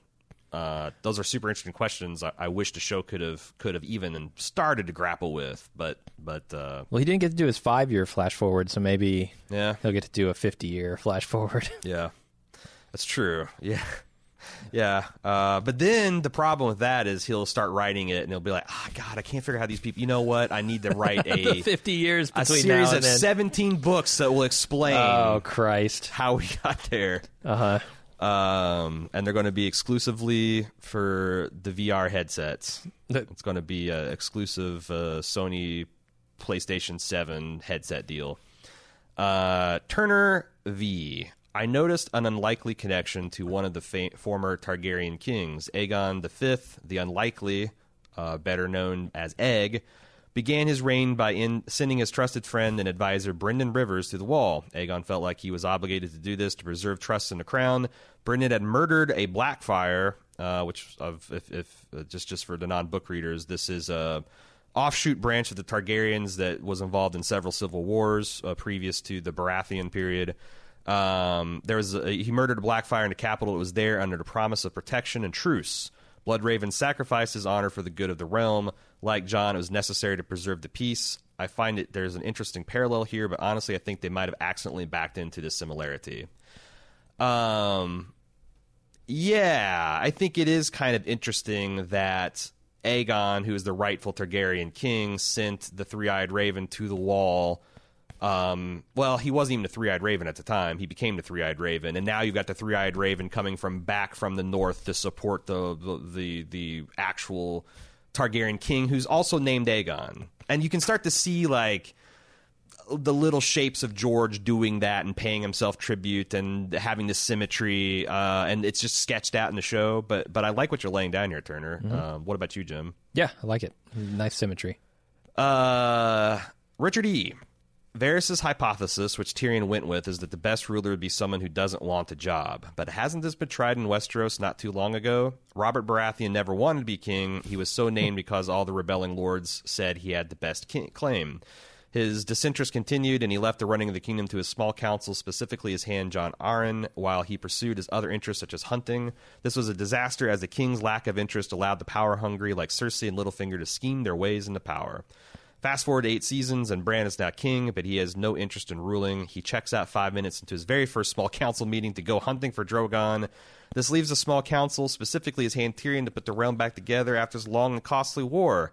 Is this semi democracy in Westeros doomed before it starts, like the beginning of the Baratheon dynasty? Um, yeah, I mean, I don't think that not wanting to be king is the only qualification for king. Like, I think Tyr- what what you're supposed to understand Tyrion is like you take the best candidates for king, and then you make the one that most doesn't want to be king king. Yeah, uh, there's there's a combination of not wanting to be the king, but also when appointed the king, will take the responsibility seriously. Right. That's the person you're looking for. Now, you make a strong case that Bran is not that person Yes. because Bran, like you said, checks out of the small council meeting and goes Drogon hunting. uh yeah, but uh, I, I don't know. It's it's tough to judge him based on one small council meeting. But that's wild. This this because I do feel like there's several points in this episode when maybe it's because I know a lot of book knowledge and I've been thinking about like in in, in lines like you know that Richard and uh, Turner have been and have been thinking and uh, Matthew the the God Emperor guys. Uh, but I just felt like a lot of this episode, and I watched it again in between Tuesday and now. A lot of this stuff with Bran the Builder just seems like it's setting off flashing alarm bells that the the show itself is not aware of. Like just the fact that he's like, oh, I mean, we've talked about it, but the whole, oh, why do you think I'm here? Like that has a that was a like a, almost like a like a joke, but it just gives so much of what Bran's done in the last two seasons a dark overtone, undertone. Oh, yeah. overtone, midtone, all the tones, dark. Uh huh. But the show doesn't doesn't get it. Like it's it's playing hopeful, triumphant music when it should be chilling. Um, I, I, don't- I, I don't know. Uh, that's just that's just the season we got, man. Uh, real quick, so I talked about in the the full podcast on Tuesday uh, how I was a little disappointed in the let's say lesser fulfillment of brands like you will you won't walk but you'll fly uh, that kind of like prophecy if you want to call it that Yeah. Uh, having been fulfilled you know seemingly seasons ago um, is this some like implied greater fulfillment that he's going to warg into Drogon to find out where Drogon is and this is the Bran warging into the dragon that we always wanted to see but we don't actually get to see it I mean, I'm not going to give them that credit because if if even if I granted it, it just makes me madder. Sure, sure. I'm not saying it's Yeah. it's great or anything. I'm just wondering if that's how I'm supposed to be reading that moment. I just don't because honestly, like sometimes I try to be fair and I'm like put myself in the double D shoes and they're rich dudes and they're over this and they didn't sign up for this and like but they still feel like you know contractual obligation and some kind of obli. I don't know like in the writing room how backslappy they got. Because mm-hmm. if they were like really backslappy about like, oh man, we are just going to knock these fuckers dead, and oh, cherry on top is we're going to imply that Bran's going to warg into Drogon. That's going to set people like if they just didn't read the room and they were thinking these were Easter eggs or cherries on top rather than just kind of vaguely insulting bones to be thrown to us spoil spoiler type people. I, I don't know, and Yeah. it's probably not fruitful to to try to get in their minds that much, you know. Uh, All right. but yeah, like if it's true, I'm almost more pissed than if it's not. okay. Uh, Aaron C. If Sam is a full fledged maester, let alone Grand Maester, doesn't this imply he dumped Gilly, little Sam, and abandoned his unborn child? Maesters aren't allowed to have family. Sure. Yeah. I, Yeah, I mean, just left him over at uh, Horn Hill, huh? yeah, or at the Citadel, or I don't know, or maybe. I'm, or, I, here's the thing: like Bran's the king, he can do whatever the fuck he wants. Like that's one thing that ma- the Fire and Blood make abundantly clear is that the kings can really do whatever they want, and it's just about finding the right people in power to look the other way or to start supporting them. Because like the the Targaryens incest thing was just a massive cultural problem in Westeros, mm-hmm. and it wasn't until they co-opted the uh, faith of the Seven and essentially threatened, bullied, cajoled, and put their own septons in place that started specifically preaching like, "Hey, Targaryens are just better than us." And they get to do things like, you know, if you're a bull, you can't criticize a lion for eating meat because he's a lion he's designed to do that. And you're just a bull, so eat your fucking grass or the lion might kill you. Um, yeah, so Bran's a fucking demigod on the throne, and if he wants his uh, half brothers, cousins, best friend to be his advisor, he's just going to make that happen. And if he needs to bring his kids to the capital, and they need to smooth all that over, and it's just a finding that hey, it turns out maesters can get married after all, it's going to happen. So what you're saying is there's still hope for Pod the Rod. There That is. he can put that thing to use. Yeah. All Yeah. right. Cool. Yeah. I mean, he's going to father bastard children, if if nothing else, for sure. For Yeah. sure. With the uh, there's not a moon tea in the world to, to, to keep his bastards out of Flea Bottom. okay, next email, Lindsay B. I find it interesting that Brienne left Sansa, a girl she swore to protect in her main mission for many seasons, to go to King's Landing and join the Kingsguard. Wouldn't she stay to serve as Sansa's head guard? Why would she just dis- ditch Sansa for Bran? What's more appealing to Brienne about serving in the King's Landing than in the North? I haven't heard many comments about this. Most people are happy she was able to finally get recognized as this amazing knight that she is. In my opinion, it would be more in character for her to serve as something similar to the King's Guard for Sansa, Queen's Guard. Her duty and oaths were to Catelyn, then to Sansa. Okay. I feel like you're you're putting a life debt on Brienne here. Like how much Brienne is a safer? Wookiee confirmed. Yeah, how, how much safer uh, under her Phasma uh, armor? She's actually a Yeah. Wookiee. Yeah, yeah. Yeah, How much safer can Sansa be? Yeah. Like, how much more can she protect the daughters of Catelyn Stark? I mean, Brienne's a top five swords w- person in in Westeros, so like, in, unless uh, she's got one of the top four. But you know what's better than the top, uh, one of the top five swordsmen? Having a hundred, a hundred bottom hundred swordsmen. Like, Ha- ha- being being in the middle of a kingdom that's never been invaded in the entire history of Westeros by the South, uh, that's that's full of people that just are ecstatic that they have a fucking Stark back on the throne. It seems like their heads are screwed on straight. One of Ned Stark's own goddamn daughters, like your brother on the throne in King's Landing. I pity the fool that tries to do something to Sansa. Like they Yeah. better have a goddamn dragon. Um, I think Bran has fulfilled her obligation to the Starks. And, honestly, like Sansa can discharge her. Like like if she's I, I She if could, they, yeah. If they if they chose to show this on the show, I would bet it would go down as like Sansa's like I think you should go. I'm safe. Uh, because here's the other thing: if I'm Brienne, do I want to stay in Winterfell, where which is the memory of where I got knighted, but it's also the memory where I lost a lot of people I cared about in combat, and the person I loved most broke my heart, and I'm just going to stay there in my quarters that I shared with this man? Or do I want to go to King's Landing, which is, you know, Kingsguard is the preeminent position for a knight, um, you know, in this society. So I think Brienne would want to do that. I think Bran would want to have her there. I think Brienne would like, if I'm just getting in her head for a moment, a change in scenery. So this is kind of like if you had a, a job you loved in a city and then your boyfriend broke your heart and you also got a professional advancement and you had the opportunity to move from like Boston to Seattle. I, I think a lot of people would say that the Seattle has a lot of attractive attractive uh, qualities to just getting getting away, changing the scenery, putting some distance behind you, both metaphorically, temporally, and distantly. So, and then if Sansa wouldn't let her out if she asked for that, like what, like you said, because she's totally safe, she'd be kind of an asshole. So. I, I didn't think like there's a lot of things I thought Brienne got done dirty on, but being the first female Lord Commander in the history of the the post, I, I think is as fitting an end as they could give her from what they had. Okay. Possibly related comment Haley. I want to double down on some of the sexist complaints and argue that while it might not be an outright sexist episode of television, it certainly feels like it was written by a broy pair of dudes who didn't consider the female perspective. And a show that as To be recently fair, as there's a lot of things I didn't consider. Yes. But yes, that might be one of them. in, in a show that as recently as last season had pretty much every region led by a powerful, if not also nuanced and multidimensional, interesting woman, the show ended with, save for Arya, every woman's plot determined by a man. The most repulsive display of this is obviously Tyrion pushing Jon to decide da- Daenerys' fate for her. Jon, knowing Dany trusts him, was then stabbing her in the heart, and her realization of one final and permanent betrayal did resonate with me, but only as the betrayal. It left me angry at Jon, uh, and likely that's because I was never fully sold on Dany's evil turn. The simple act, uh, fact of this man that she trusts betraying her takes away not only her autonomy and is indefensible for Jon's honor. Uh, my point, larger point here, is that Jon could not have killed another man this way. Pretty much no man could be killed this way, at least that we've seen in years on Thrones. Now, Renly, maybe.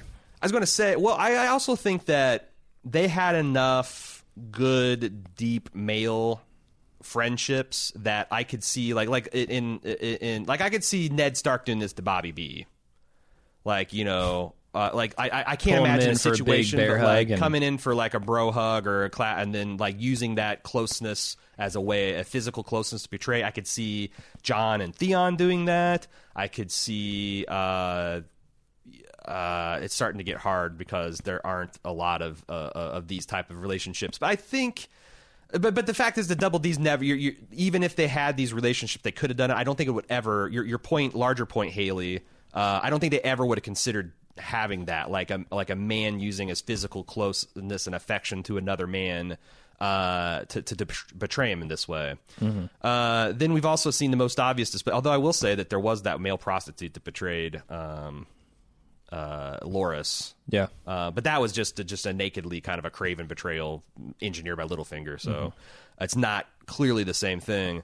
Uh, then we have the most obvious display, the small council scene. There's one wi- woman out of six men. Of course, we've seen this on the show before, and we've made, but we've made so much more progress from those points that it, to me it was jarring.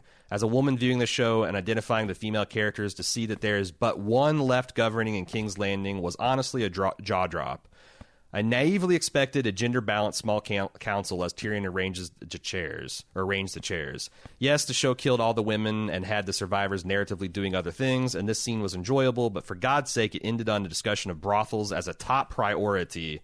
And the only woman who did in fact argue had just closed her chapter by writing positively about the man who betrayed her.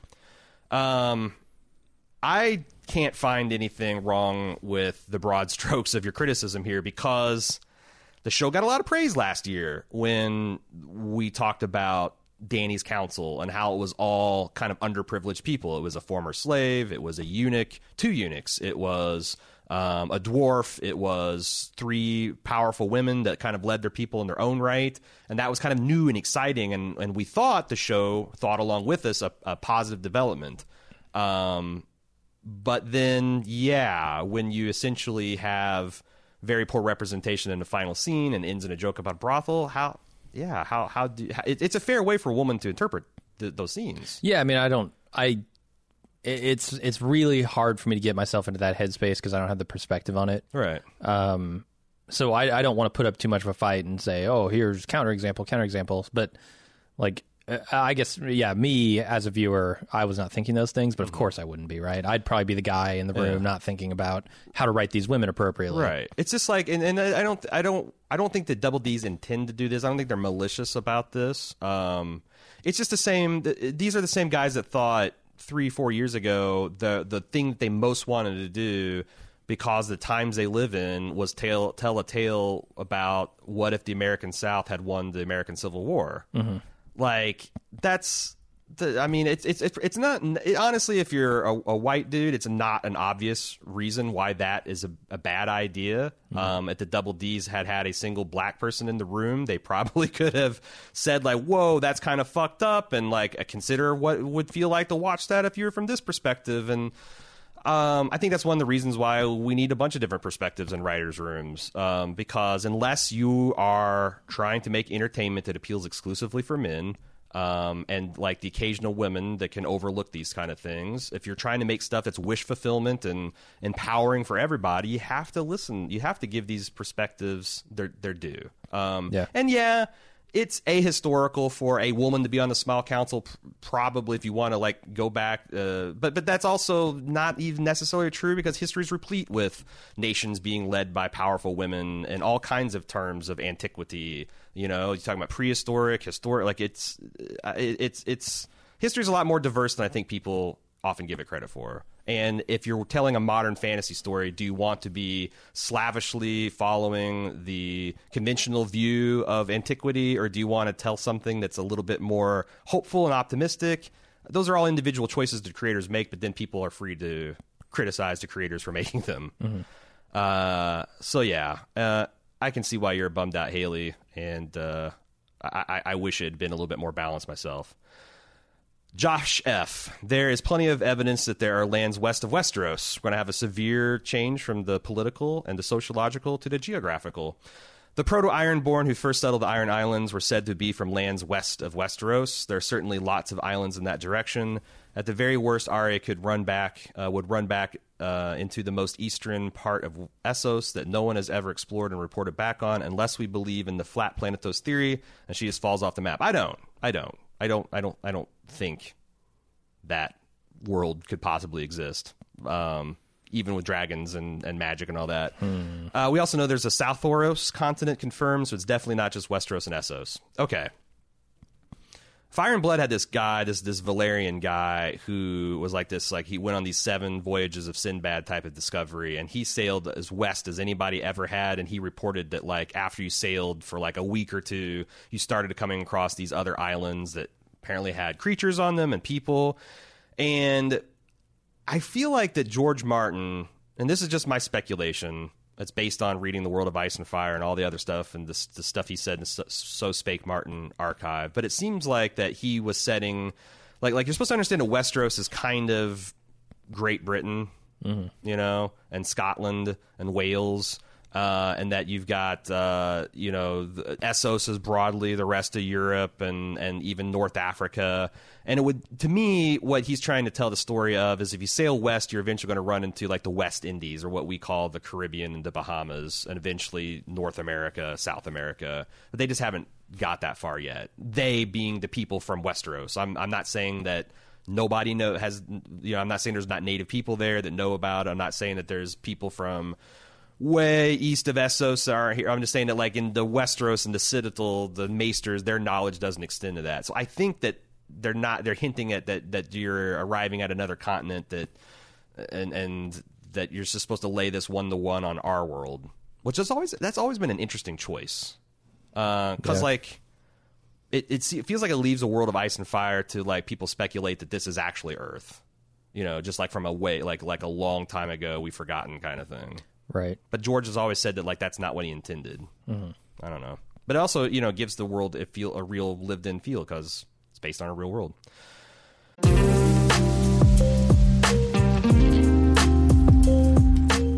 We try to make it super easy to support making podcasts at Bald Move. Just join the club. But some people aren't a joining type, or maybe they're already in the club but want to add a little bit of gratuity for an especially great season of coverage, or for a podcast that really spoke to them or gave them that bit of support in a tough time. For these, and for whatever other reason you might have, our tip jar is always open. Head over to support.baldmove.com and click the donate option to say, hey, keep doing what you're doing. We appreciate it. Once again, check out support.baldmove.com for all the great ways to help me and Jim keep making the podcast you love.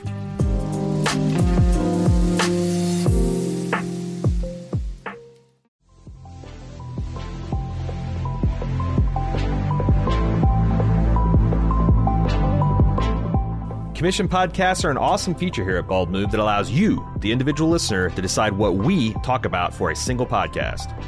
The community loves it because it often leads to fun, fan favorite films and TV shows that we've overlooked getting the coverage they deserve. And we love it because we're constantly exposed to great stuff that's not even on our radar. The way it works is simple. You go to support.baldmove.com and you click on commissions. Then you pay the flat rate for the commission and tell us what two ish hours of content you'd like us to make podcast on. Then we'll contact you for details, advanced feedback, and any dedications you'd like to make. Then we watch the thing, discuss the thing, turn it into a podcast, and pump it right into your ears. We get consistently great feedback on how much our commissioners love their podcast, and they make great gifts for the dedicated Bald Move fan in your life. And who knows, that dedicated fan could even be you. Treat yourself. Check out support.baldmove.com for more info.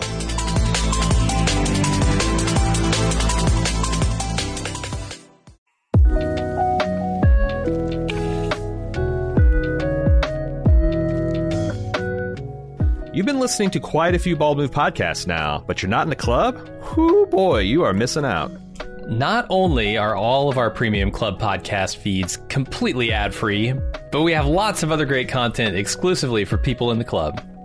There's a weekly lunch with Jim and Aaron where we chat with fans about anything and everything from TV and films, food, fun, life advice, and more. But there's also Off the Clock, our premium podcast where we talk about all the shows we don't have time for on our public feeds. Plus, you get access to our full spoiler filled first run movie reviews of our newly released films. Don't forget Instant Take and Talk podcast, where we give our hot takes and discuss television shows with our fans live and immediately after the episode airs. With mega shows like House of the Dragon coming this summer, we're going to have lots to talk about.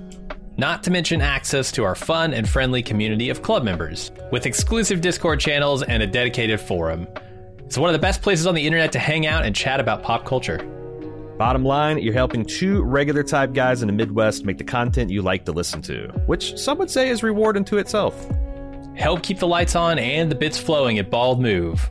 And get some awesome content for yourself. Head to support.baldmove.com to join the club today.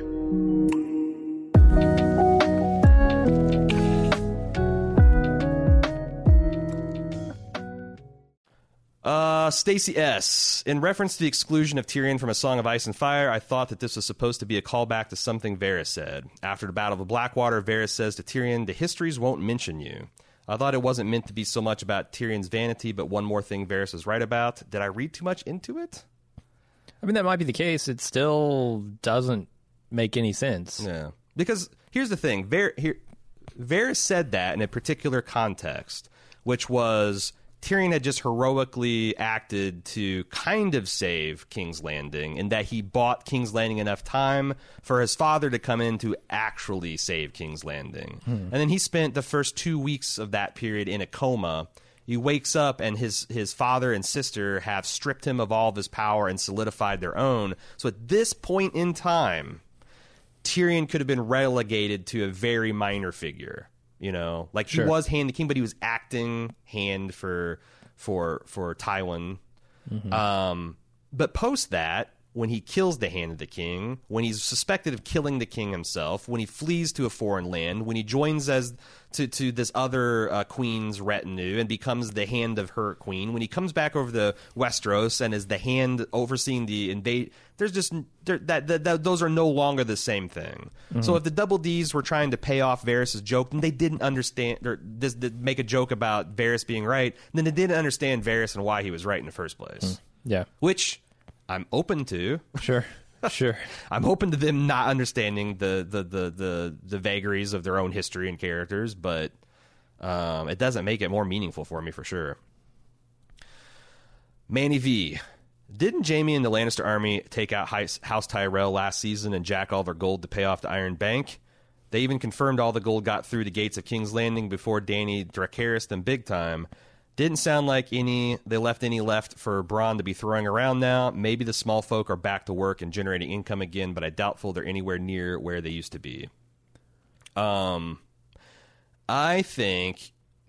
I mean, what do you think? Because I've got I've got a intuitive answer to that. I don't have any deep lore based answer. Yeah, I don't either. Um, it it sounds right to me though. Uh, wh- I mean, all of that money should now be over with the Iron Bank. Yeah, all that gold. Yeah. I think that's essentially what the scene where where Tyrion says, "I do you consider all debts to Ti- to Highgarden paid?" Because if you retcon that as the crown taking out a loan from the Highgardens, mm-hmm. or, or not a lo- like a loan that they just took all their money and that was a loan, then Bronn saying, "In payment of being Lord of Highgarden, I am accepting." He's essentially he's essentially sold out the people of the Reach for his own position of authority and power, which one of the many problematic aspects about making fucking Bronn Lord of Highgarden and Master of, Co- of Coin.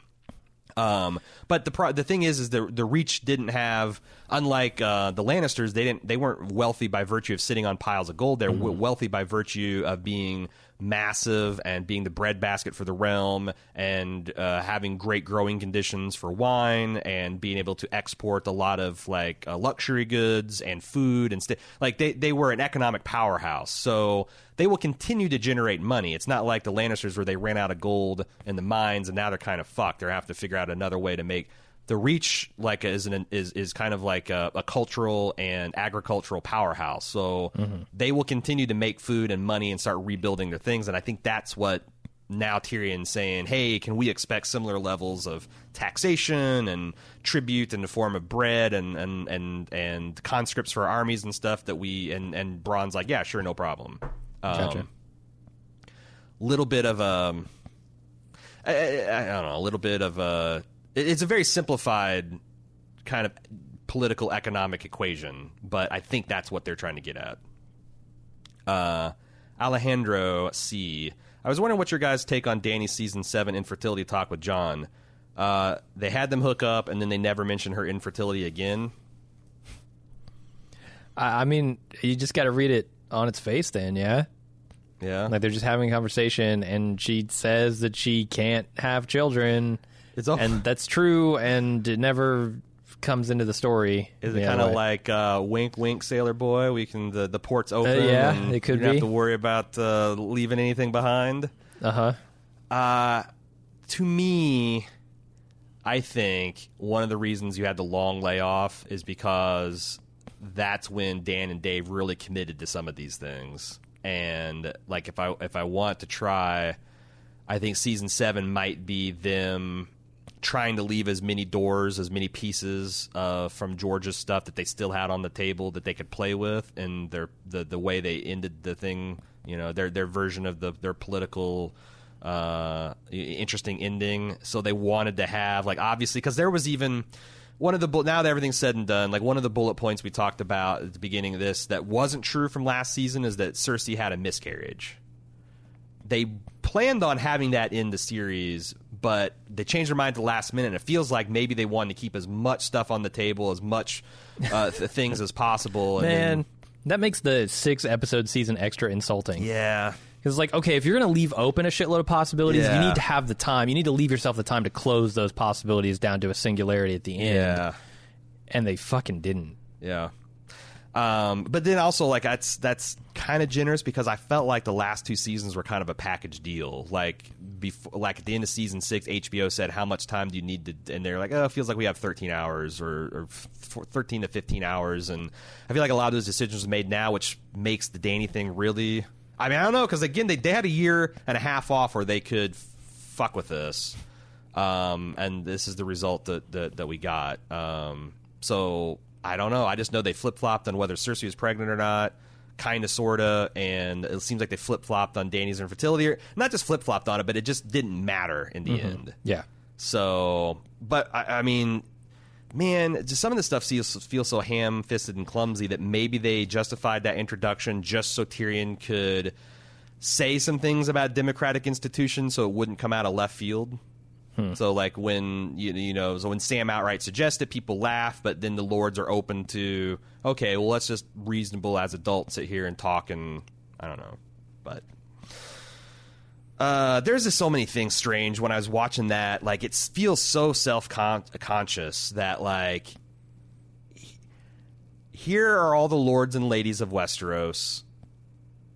We don't know half of them because they've killed the other houses and didn't bother to replace them with anything compelling. So fully half the people sit around this table. It could have been the great Jon Umber. It could have been uh, Juli- Julian, Dr. Julian Bashir from Dorne. Uh, why can't I ever remember this guy's Doran uh, Martell? It could have been him sitting there and like just those recognizable faces being serious and sober would have made it more powerful. But then you've got people like uh, Davos saying like, "Well, fuck, I don't even know if I have a vote, but fuck it, vote." And then Bran's like, "Yeah, fucking vote me." And then Pod's like, "Oh, what shit? Maybe I can." Like, what kind of pro- what kind of fucking political processes this was? It was led by a condemned prisoner. It's just so like when I watched this for the third time, I think it was. I just was struck by how bizarre and self-conscious it seemed because they're calling attention to how kind of ridiculous some of this scene was, but yet they're also trying to play it straight as if oh yeah, Tyrion just mind fucked these dudes in five minutes into voting against their their realm's best interests. Um, so yeah, infer- infertility, is small potatoes. Uh, Ian S. While listening to your last episode, you wish there was some explanation of the dragon's intelligence or psychic connection to the writers or Targaryens in general. Interestingly, there seems to be some cut dialogue doing this very thing. In a hilarious outtake that I've linked below, uh, Kit Harington is halfway through a take discussing how the dragon seemed to sense where he wanted to go while writing, followed by Emilia's starting another line with, well, not quite, before Kit uh, slips and eats it. Lots of interesting things to be inferred from this abandoned half explanation. So I'll, I'll put this in the show notes, but there is a there is a behind the scenes footage of like Jon and Dany walking after they both did their dragon ride, and just like Ian said, uh, Jon Snow was saying something about trying to figure out how there is an intuitive connection, and then you know Dana- Dany was trying to explain it, like, well, you're not quite, but presumably she would go on and explain it, and then Kit tripped and fell, and they ended the take, and it was just a funny thing. But yes, there is at some point in in the script, and they actually shot it, some explanation of this shit. Why the fuck this was cut? Why the fuck this was cut when we've got episodes running in at an, an hour, an hour thirteen, an hour twenty? Like what?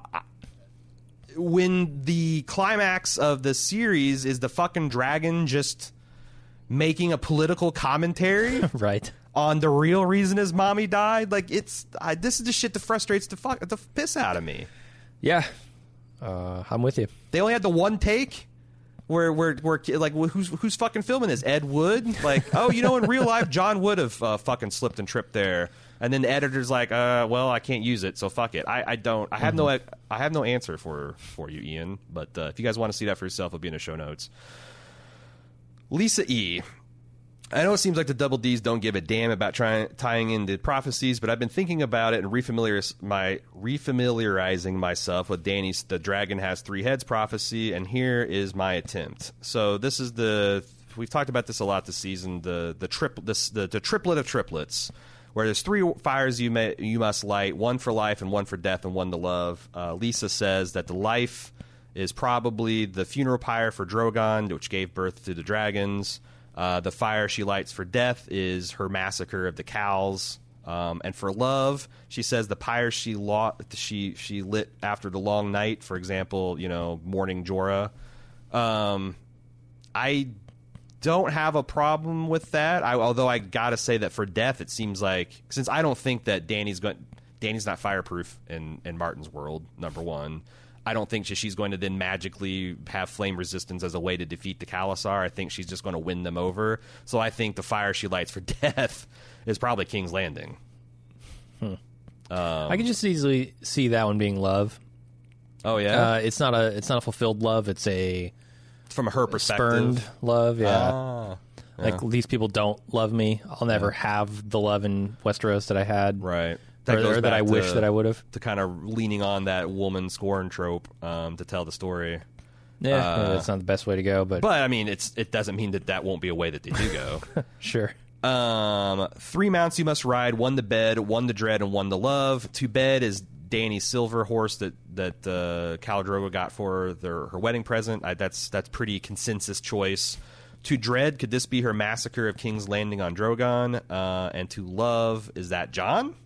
Um, I mean, the Dread one, popular t- before this theory was the theory that her actually hopping on Drogon's uh, back to flee the, the the fighting pits of Meereen was her going off to Dread because she didn't have full control over Drogon. It was kind of a desperation move. Um, but yeah, like f- emulating a, a city of a million people is pretty dreadful. Um, and then three treasons you will know: one for blood, one for gold, and one for love. For blood, I see Viserys selling her off into exile or her days, uh, her exiled days in general. Um, I actually think that the blood treason is his, the, the her kind of sham marriage to Hizdahr zo Loraq, which they didn't really do as much in the show. But in the books, it was heavily implied that he was the one bankrolling the Sons of the Harpies. There's this plot where he tried to get her eat, to eat this bowl of honeyed locust, and she passes because she doesn't want to eat honeyed bugs. But her, uh, one of her Kingsguard, Queen, kind of proto Queensguard, um, this this strong Belwas guy ate a bunch, and he's this big, hulking, powerful man, and he almost died. Like he was puking up his guts and blood.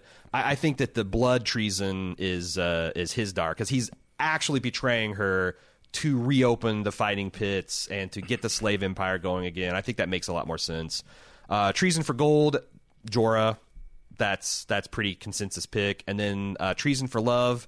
If it if it turns out that Jon betrays her, then absolutely in the books that's got to be the treason. Um, and then she also ties it into the Nissa Nissa prophecy that we talked about in the the main podcast. So I don't think we need to go into there. Uh, but yeah, I, I think that those broadly speaking are how that's going to shake out uh, in George's version. Uh, Tosh. I just finished reading a fire, a fire and blood, and it made me wonder why the Targaryens are all labeled as mad when it seems that so far most of them, with the exception of perhaps Maegor, were pretty sane. Perhaps the madness will come in Volume Two, A Fire and Blood, but so far, in my opinion, the Targaryens come off as entitled, shitty leaders. Uh, sometimes who are more concerned with succession than they are actually ruling the land. It seems that this theme of crazy Targaryens is played very heavily, especially in these last few episodes of Game of Thrones, but I'm just not seeing it.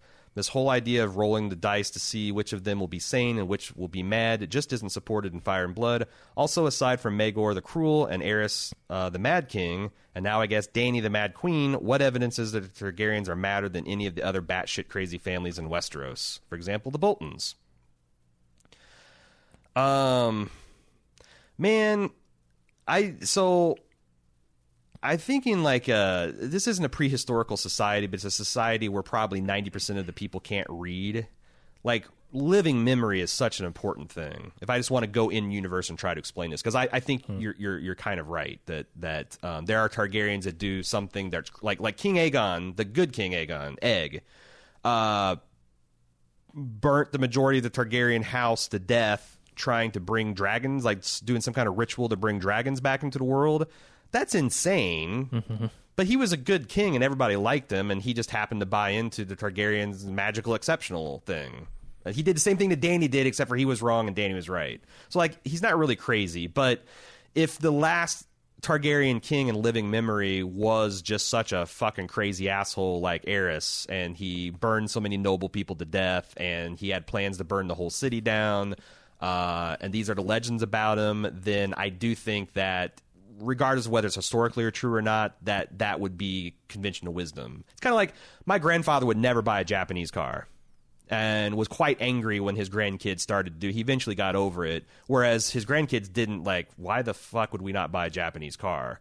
Um, but you know, my grandfather's from the generation that had to go to war against Japan, and I was two generations removed from that. So, and I can read books and have access to news information and the internet, and so like I just think that if you put yourselves in the the mind of the lords and ladies and small folk of of Westeros, this Mad King shit makes more sense. Hmm. I don't know if that makes sense to anybody else, but that's how I've retconned it. Glenn, I want to put in my two cents into what I wish the writers would have done for the ending to make it better. A show ends like it does, the credits roll and fade to black. A second or two later, we hear Drogon crooning, crooning, and the, the the camera comes into focus on Kinvara, the red woman from Meereen, praying over Daenerys' dead body, and Drogon's in the background observing, of course.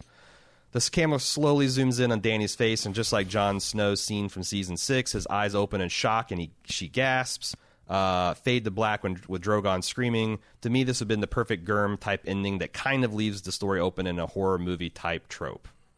Uh, I think the problem with it is the last four words, horror movie type trope that they've already done. What do you what do you think, Jim? Yeah, I think I'm on board. I I, I don't know. I, you know, leaving something ambiguous is one thing. Uh, ending with a horror movie type trope is Yeah. another. That's that's rough. I I don't know if I would have liked that. Because the, the thing is, is like you only do that if you're baiting a sequel.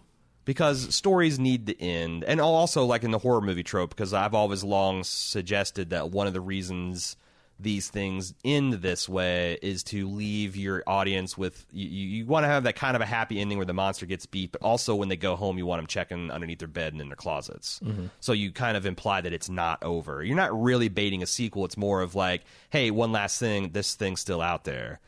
Uh, Game of Thrones isn't doing that. They're not trying to bait a sequel. At least I don't think they are, and they're not trying to leave you with an unsettling thing, feeling that Dany and her dragon and her crazy ass could still be out there. So to me, it would just be like like you said, it's not an ambiguous ending. It's it's not an ending. It's saying that this story is still going on. It hasn't stopped. It's continuing, and, and there's still more to come, and you're never going to get it. Yeah, Uh, which I mean, in the context of like the wheel, I I don't know that that's like the worst way to end it. Certainly, um, to say that you know nothing has nothing has super changed in this realm. It's going to continue to have the political strife that it's had in the past. Putting Bran on the throne doesn't end uh, essentially the human condition here. Right. So I, I don't I don't know. If it would have been the worst ending, but I don't know that it would satisfy satisfied me either. Does that change how you feel about the Lord of the Light? Because it does feel like the Lord of the Light had some kind of active role in defeating the others, and then he didn't care much. Be- he or she didn't care much beyond that. Yeah, no, you're right. And if if Dany is then brought back to life by Red Priest, it suddenly calls into question that thesis. Yeah, then you have to think, okay, well, what was the Lord of Light's real purpose here? Or was the Lord of Light And never a real th- thing, and it's just a force that we don't understand wielded by mortals? Yeah, could be. Um, and I don't know that that's kind of questions you want people to be asking at the conclusion of a tale, but uh, I don't know. I'll let, I'll let the audience decide. Uh, Kevin S. Forget the awful storytelling over Dany going mad. We never got to find out who the coward was that shit in Tormund's pants. Damn you, Double D's, leaving these plot threads dangling. You're right. We had a a shit slinging terrorist during a long night of all places at Winterfell, at the heart of the resistance. We need to get to the bottom of this. That that should have been reason A for Brienne to stay behind. Because what what happens if someone shits in Sansa's pants? Yeah, I mean, the, the trouble with it is the the cowardice displayed by shitting in someone's pants is also the same cowardice that leads them to never confess. Yeah, They'll never, they'll no matter how pegged you have them, they will never confess to shitting in your pants. Mm-hmm. So. I don't know that we could get to the bottom of that. Uh, No, no, I'm wrong. Bran could get to the bottom of that. Bran can snap his fingers. That's true. Roll his eyes and know exactly who shit in Tormund's that's pants. true. Tormund, where were you exactly when you were aware that your sh- pants would be shit? And I'm gonna rewind the VCR tape, and I'm going to I'm going to play the CCTV. We're gonna get to the bottom of this, buddy. We're gonna get to the bottom of this this pants shitting. I mean, that's essentially the plot for season two of uh, uh, what was that? The Amer- uh, that that goddamn American Vandal. Oh yeah. Okay. Yeah, Uh huh. it's the cowardly shitter. Hutch asks, "Is there any chance the Double D's learned the fate of the show a few seasons back from George, and they were just as disappointed as the rest of us? They seem like ready to be done with this, as evidenced by the shortened seasons and rush storylines. They never seemed intended or intent on writing a brand new ending, but only to adapt George's novels. Perhaps they're ready to be done with Game of Thrones because it's not. Not only did George not finish the novels, but they were just as outraged and disappointed with his final bullet point, so they said, "Fuck it." Let's make the best of the bad situation, wrap this up as quick as possible, and move on. Besides some other book characters left out, I imagine the ending was pretty much the same as what George was intending. I I don't know, and they're not talking about it. It's my recollection that this meeting they had was well before, like, like that was like around the time of Dance of Dragons coming out. Uh, that they're like, hey, let us know so we can start da da da. And so, like, if they were outraged by Dany being an evil queen, I think they would have checked out in season three, or certainly by four. And I still think, like, like a lot of people have difference of agreement. I think there is the first three seasons that are like hundred percent, and then season four is like ninety five percent. And then season five is a pretty steep drop off from that. Season six kind of recovery. Season seven continues a decline, and then season eight is the is the cult like where you're getting now 40 45 percent fresh on Rotten Tomatoes. Um, so like, when did they stop giving a fuck? If you're the one the ones, and I'm kind of like this, like you know, seasons one through six, you might have your quibbles, but it's still a really damn fine show. Um, I, I think they found out the bullet points way before then, so everybody's trying to psychoanalyze these guys and um, I don't know like, because I, do, I do think these guys somebody's going to talk about this in our lifetime. And it'll be fascinating to see that. Yeah. like probably honestly if George finishes these books I think pe- there'll be people coming out and, and talking about it. Because there's no way the D, D the double D's never talk about this thing that put them on the map again. Yeah, I, I would be super fascinated to hear some insights from people close to the production. Um, I, I think the one thing that I am prepared to to state is that they they do seem checked out at some point. I don't know when it happened. I don't know why it happened. If it's because they didn't like the bullet points they got and they said we're never going to be able to fucking do this, uh, and it discouraged them. I don't know. Uh, but it seemed clear to me at some point that the writing just took a major downturn and never recovered. Yeah. Yeah, I don't know. Like I said, it'd be interesting to figure out exactly why that happened because when I because I spend some time thinking about this, how can you not? And I just come back to like when did they turn against Game of Thrones? Was it just like the grind? Like it's not even they lost their love for the material. It's just that like Jesus Christ, Yeah. we've been doing nothing but Game of Thrones for six years. We're sick of it. Oh, you want us to do four more seasons? Fuck you. You want us to do three more episodes? Fuck you. And that sucks to hear as a fan, but it's entirely understandable from a human perspective. And like, it's almost like they're doing this job and the guy that gave them the assignment is just fucked off for years and years. And it's like, well, if he's not going to do it, then why? Like, there's, I, again, I think it's inexcusable. It's unprofessional and it's, it's, uh, terrible behavior to do to, to treat your fans like that. But like, I kind of get it. Mm-hmm. I'm not making excuses. I'm just saying I understand where they're coming from. Yeah, absolutely. So, uh, Jenna W., this is our last feedback for this episode. Since season 8 did nothing for me and I'm longing for the Game of Thrones goodness that once was, I've decided to reread the books. I know you guys were talking about maybe catching Jim up so he would be able to take part in the Winds of Winter podcast whenever that would be. But have you guys thought of doing a Song of Ice and Fire book club podcast like you did with Fire and Blood? I'd love to relive the series with some amazing like minded individuals such as yourselves, and I'm sure since the show was so unsatisfying, many others are yearning for the same kind of experience. Um, I want to walk back because I don't think you've ever committed to or even said that you would be interested in reading A Song of Ice and Fire. Uh, no, I think that ship has sailed for me. Um, it, it's weird because I I am reading like the Expanse books, and they are of similar length, I'd say, to some of the the Martin books. Um, but it's it's material that I'm inherently more interested in. It's sci-fi instead of fantasy, uh, and I just like at, at this point. I'm I'm never going to get as much out of the books as people who've been reading and rereading and rereading these books for the last 20 years have gotten out of them. I don't know that I can do justice to a book uh, a book club kind of thing. I think there are a lot of other people out there doing that much better than I ever could. So I just I just don't see like what I look, I know like experiencing this with the you know your friends Jim and Aaron mm-hmm. is is would be a very cool thing for a lot of people. I get it, but we do so much other stuff here mm-hmm. that it's like, are we really going to go into this book thing? Is that what people want from us? We have a largely TV based audience. Mm-hmm. It's there. There are just so many factors in here that I look at and go, "Eh, I don't, I don't know. And I think just from a business perspective, I don't think there would be a lot of interest in that because there are so many book club type experiences. And again, not with us, but then you know we've got a, you know, we got our slice of the audience here. I, I, I, I'm definitely going to talk about Fire and Blood when it comes out. If, if, if they ever release Winds, I will do some kind of book club. But like going back and doing all the books, that would be a lot of fun for me. But I don't know that it would have an audience that would justify it. So like going forward is one thing, especially since like like I said, you know, do not unsubscribe to this feed if unless you're just over Game of Thrones and you don't want to give the prequels a chance because we're going to be converting this into a prequels feed as soon as we're done wrapping up Game of Thrones. Um, But the, the thing is, we got so much other shit to cover, right? Like we're going to be talking about Watchmen and Stranger Things and His Dark Materials, and Yeah. like we're going to get deep into the lore of these shows. And frankly, holding this much fucking information in my head It's very hard. is a huge drain on me. like, and then to go in and start adding like real deep book stuff, Mm-hmm. like I'm I'm not the kind of person who can just read something, watch something, and remember it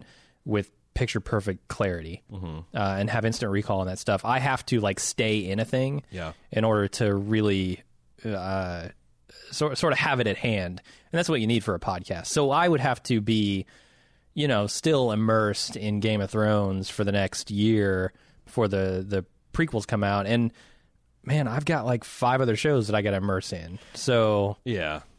I don't know. Yeah, I just uh, yeah the the fact that they're books is a huge problem for me. Mm-hmm. I, I I don't actually read a lot. I listen to several audiobooks a year, um, but like actually staring at words on a page, I don't do it very much. Mm-hmm. And I don't think our audience is the type that that reads, you know, th- that that comes to us for uh, written material. Yeah. Um. Yeah. So, like I said, I, I this the the new stuff going forward. I'm going to do it because I'm interested, and I do think that when it's fresh, fresh, like we we did quite well in the Fire and Blood preview podcast, um, as a as a percentage of our audience that we held on to versus the you know their television coverage. So. Yeah, well, I mean, maybe I'm wrong. Maybe Well, I'm no, no, totally I, I wrong, think I, and the I, want to make a distinction between going back and doing the older books and covering the new stuff that everyone's interested in, and they're all, you know, like if I said, let's, let's, let's say So we we- got got a million people listening to the podcast, I'm like, okay, let's all do a rewatch. I like like what is five percent of the people going to be down for it right now? Especially the way like the other thing is also the way Game of Thrones ended is like who whatever audience size would have been up from that is like at least cut in half because some people like myself are kind of like I need to take a break from this. Like I will admit that this being like the fact that I did write these two books in off season, and we also went back and rewatched t- two full seasons of the show to complete our coverage, and we did the Fire and Blood like like I did the Fire and Blood stuff. Like I came in so fucking prepared to do Game of Thrones, like I've never been before. Like I was right fucking on it, and I feel like some of that has fed into my disappointment. Like if I had covered this more like a regular show, I still think I'd have been disappointed mm-hmm. because there's some bullshit here. But how disappointed would I have been if I had not invested so much of my life as a fan and as a person producing this content that like yeah, I'm kind of ready to sign off from Game of Thrones and check out some other things and come back. Like Fire and Blood comes Yeah, out, yeah. come back. New prequel news talk to talk about, come Mm-hmm. back. Winds of Winter, absolutely come back. But going and just arbitrarily reading the book to try, I, yeah, like I said, I, I know people would watch it, and I know I'd get feedback. It's just Yeah, so so we've done coverage of shows that are no longer on the air, um, and they consistently have dismal numbers compared to our fresh coverage of of airing shows. So now to translate that to not only you know old material but also a dif- entirely different medium, yeah, uh, I just don't think it would serve many people. You may be one of them, emailer whose name Oh no, I there cannot would remember be after this lots 10 of people that would be down for discussion. It. Yes, there there would be some people who would be down for it, but it would not be the bulk of our audience. And hon- honestly, like our concentration being on things that are fresh and exciting uh, in in that type of way, like The Watchmen, His Dark Material, stuff like that. Mm-hmm. Yeah. is is much more. Yeah, it's much more relevant for us. Yeah, I mean, if you want to if you want to pick up another Game of Thrones like The Expanse. We're also not hosting book clubs of the first three books in Expanse either. So No, I, I am reading those though. Yeah, yeah, I'm yeah. kind of I'm the, fucking the jealous of you, lore guy on that one. because I read the first three and like God, I want to read. I, I just like you just want to keep going, man. Yeah. it's, it's just like a game. Like there's no point in the unfinished story where it's like, yep, okay, I'm ready to check out. So No, not yet. Anyway, I'm, I'm jealous. Um, okay, that's all we've got for this podcast. Uh, thanks for everybody who made it to the end. Uh, we have not completed our Game of Thrones coverage after, even though we said the last five minutes we kind of are, because we have a wrap up podcast, and this is going to be Uh, maybe it'll be a bittersweet wrap up because I would like to talk about. I've been working on an outline that has like you know my some of my favorite moments. Um, you know, Game of Thrones, but but there's also going to be some bitter points, like you know, discussion about like how this season is going to impact its place in history, and and just kind of how we all feel. Because I don't think we've talked about that yet. Like, how do we feel about the series a week out? Like, how do we feel about it? How do we feel about our investment and our time and how it's been spent? And you know, is this going to be like one of those shows where everybody's like, well, I was kind of bummed about how it finished, but the ride was worth it? I mean, I'm definitely in that camp. Uh, there's going to be people that are just like, you know what, fuck the show. I'm never going to watch it again, kind of camp. Like, I, I, I'm, I'm curious, and I'm also curious to see how this show continues to evolve. Um, and if you're curious too, then maybe you can tune in next week for our wrap up of the series itself. Uh, and there might be one podcast, there might be two, depending on how much feedback we get and how much interest there is. Uh, but we're definitely going to do the wrap up podcast next week. Uh, the first install, the, the first one will be out on Tuesday. Uh, so come back for that. Send in feedback to Game of Thrones at baldmove.com. Again, there's always the the forums at baldmove or forums.baldmove.com. Uh, if you want to keep up on our off-season coverage and if Fire and Blood Volume 2 comes out or if Winds of Winter comes out, please stay subscribed to this feed because it's not going anywhere. We're just transforming it to serve those prequel and other Martin work purposes.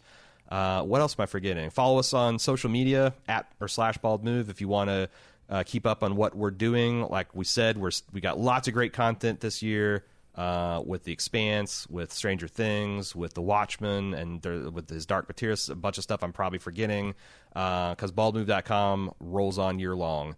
Uh, thank you for for being with us this far. Uh, really appreciate all the love and support we've gotten this season. Not to mention all the others. Uh, we'll be back next week, and until then, I'm Aaron. And I'm Jim. See ya.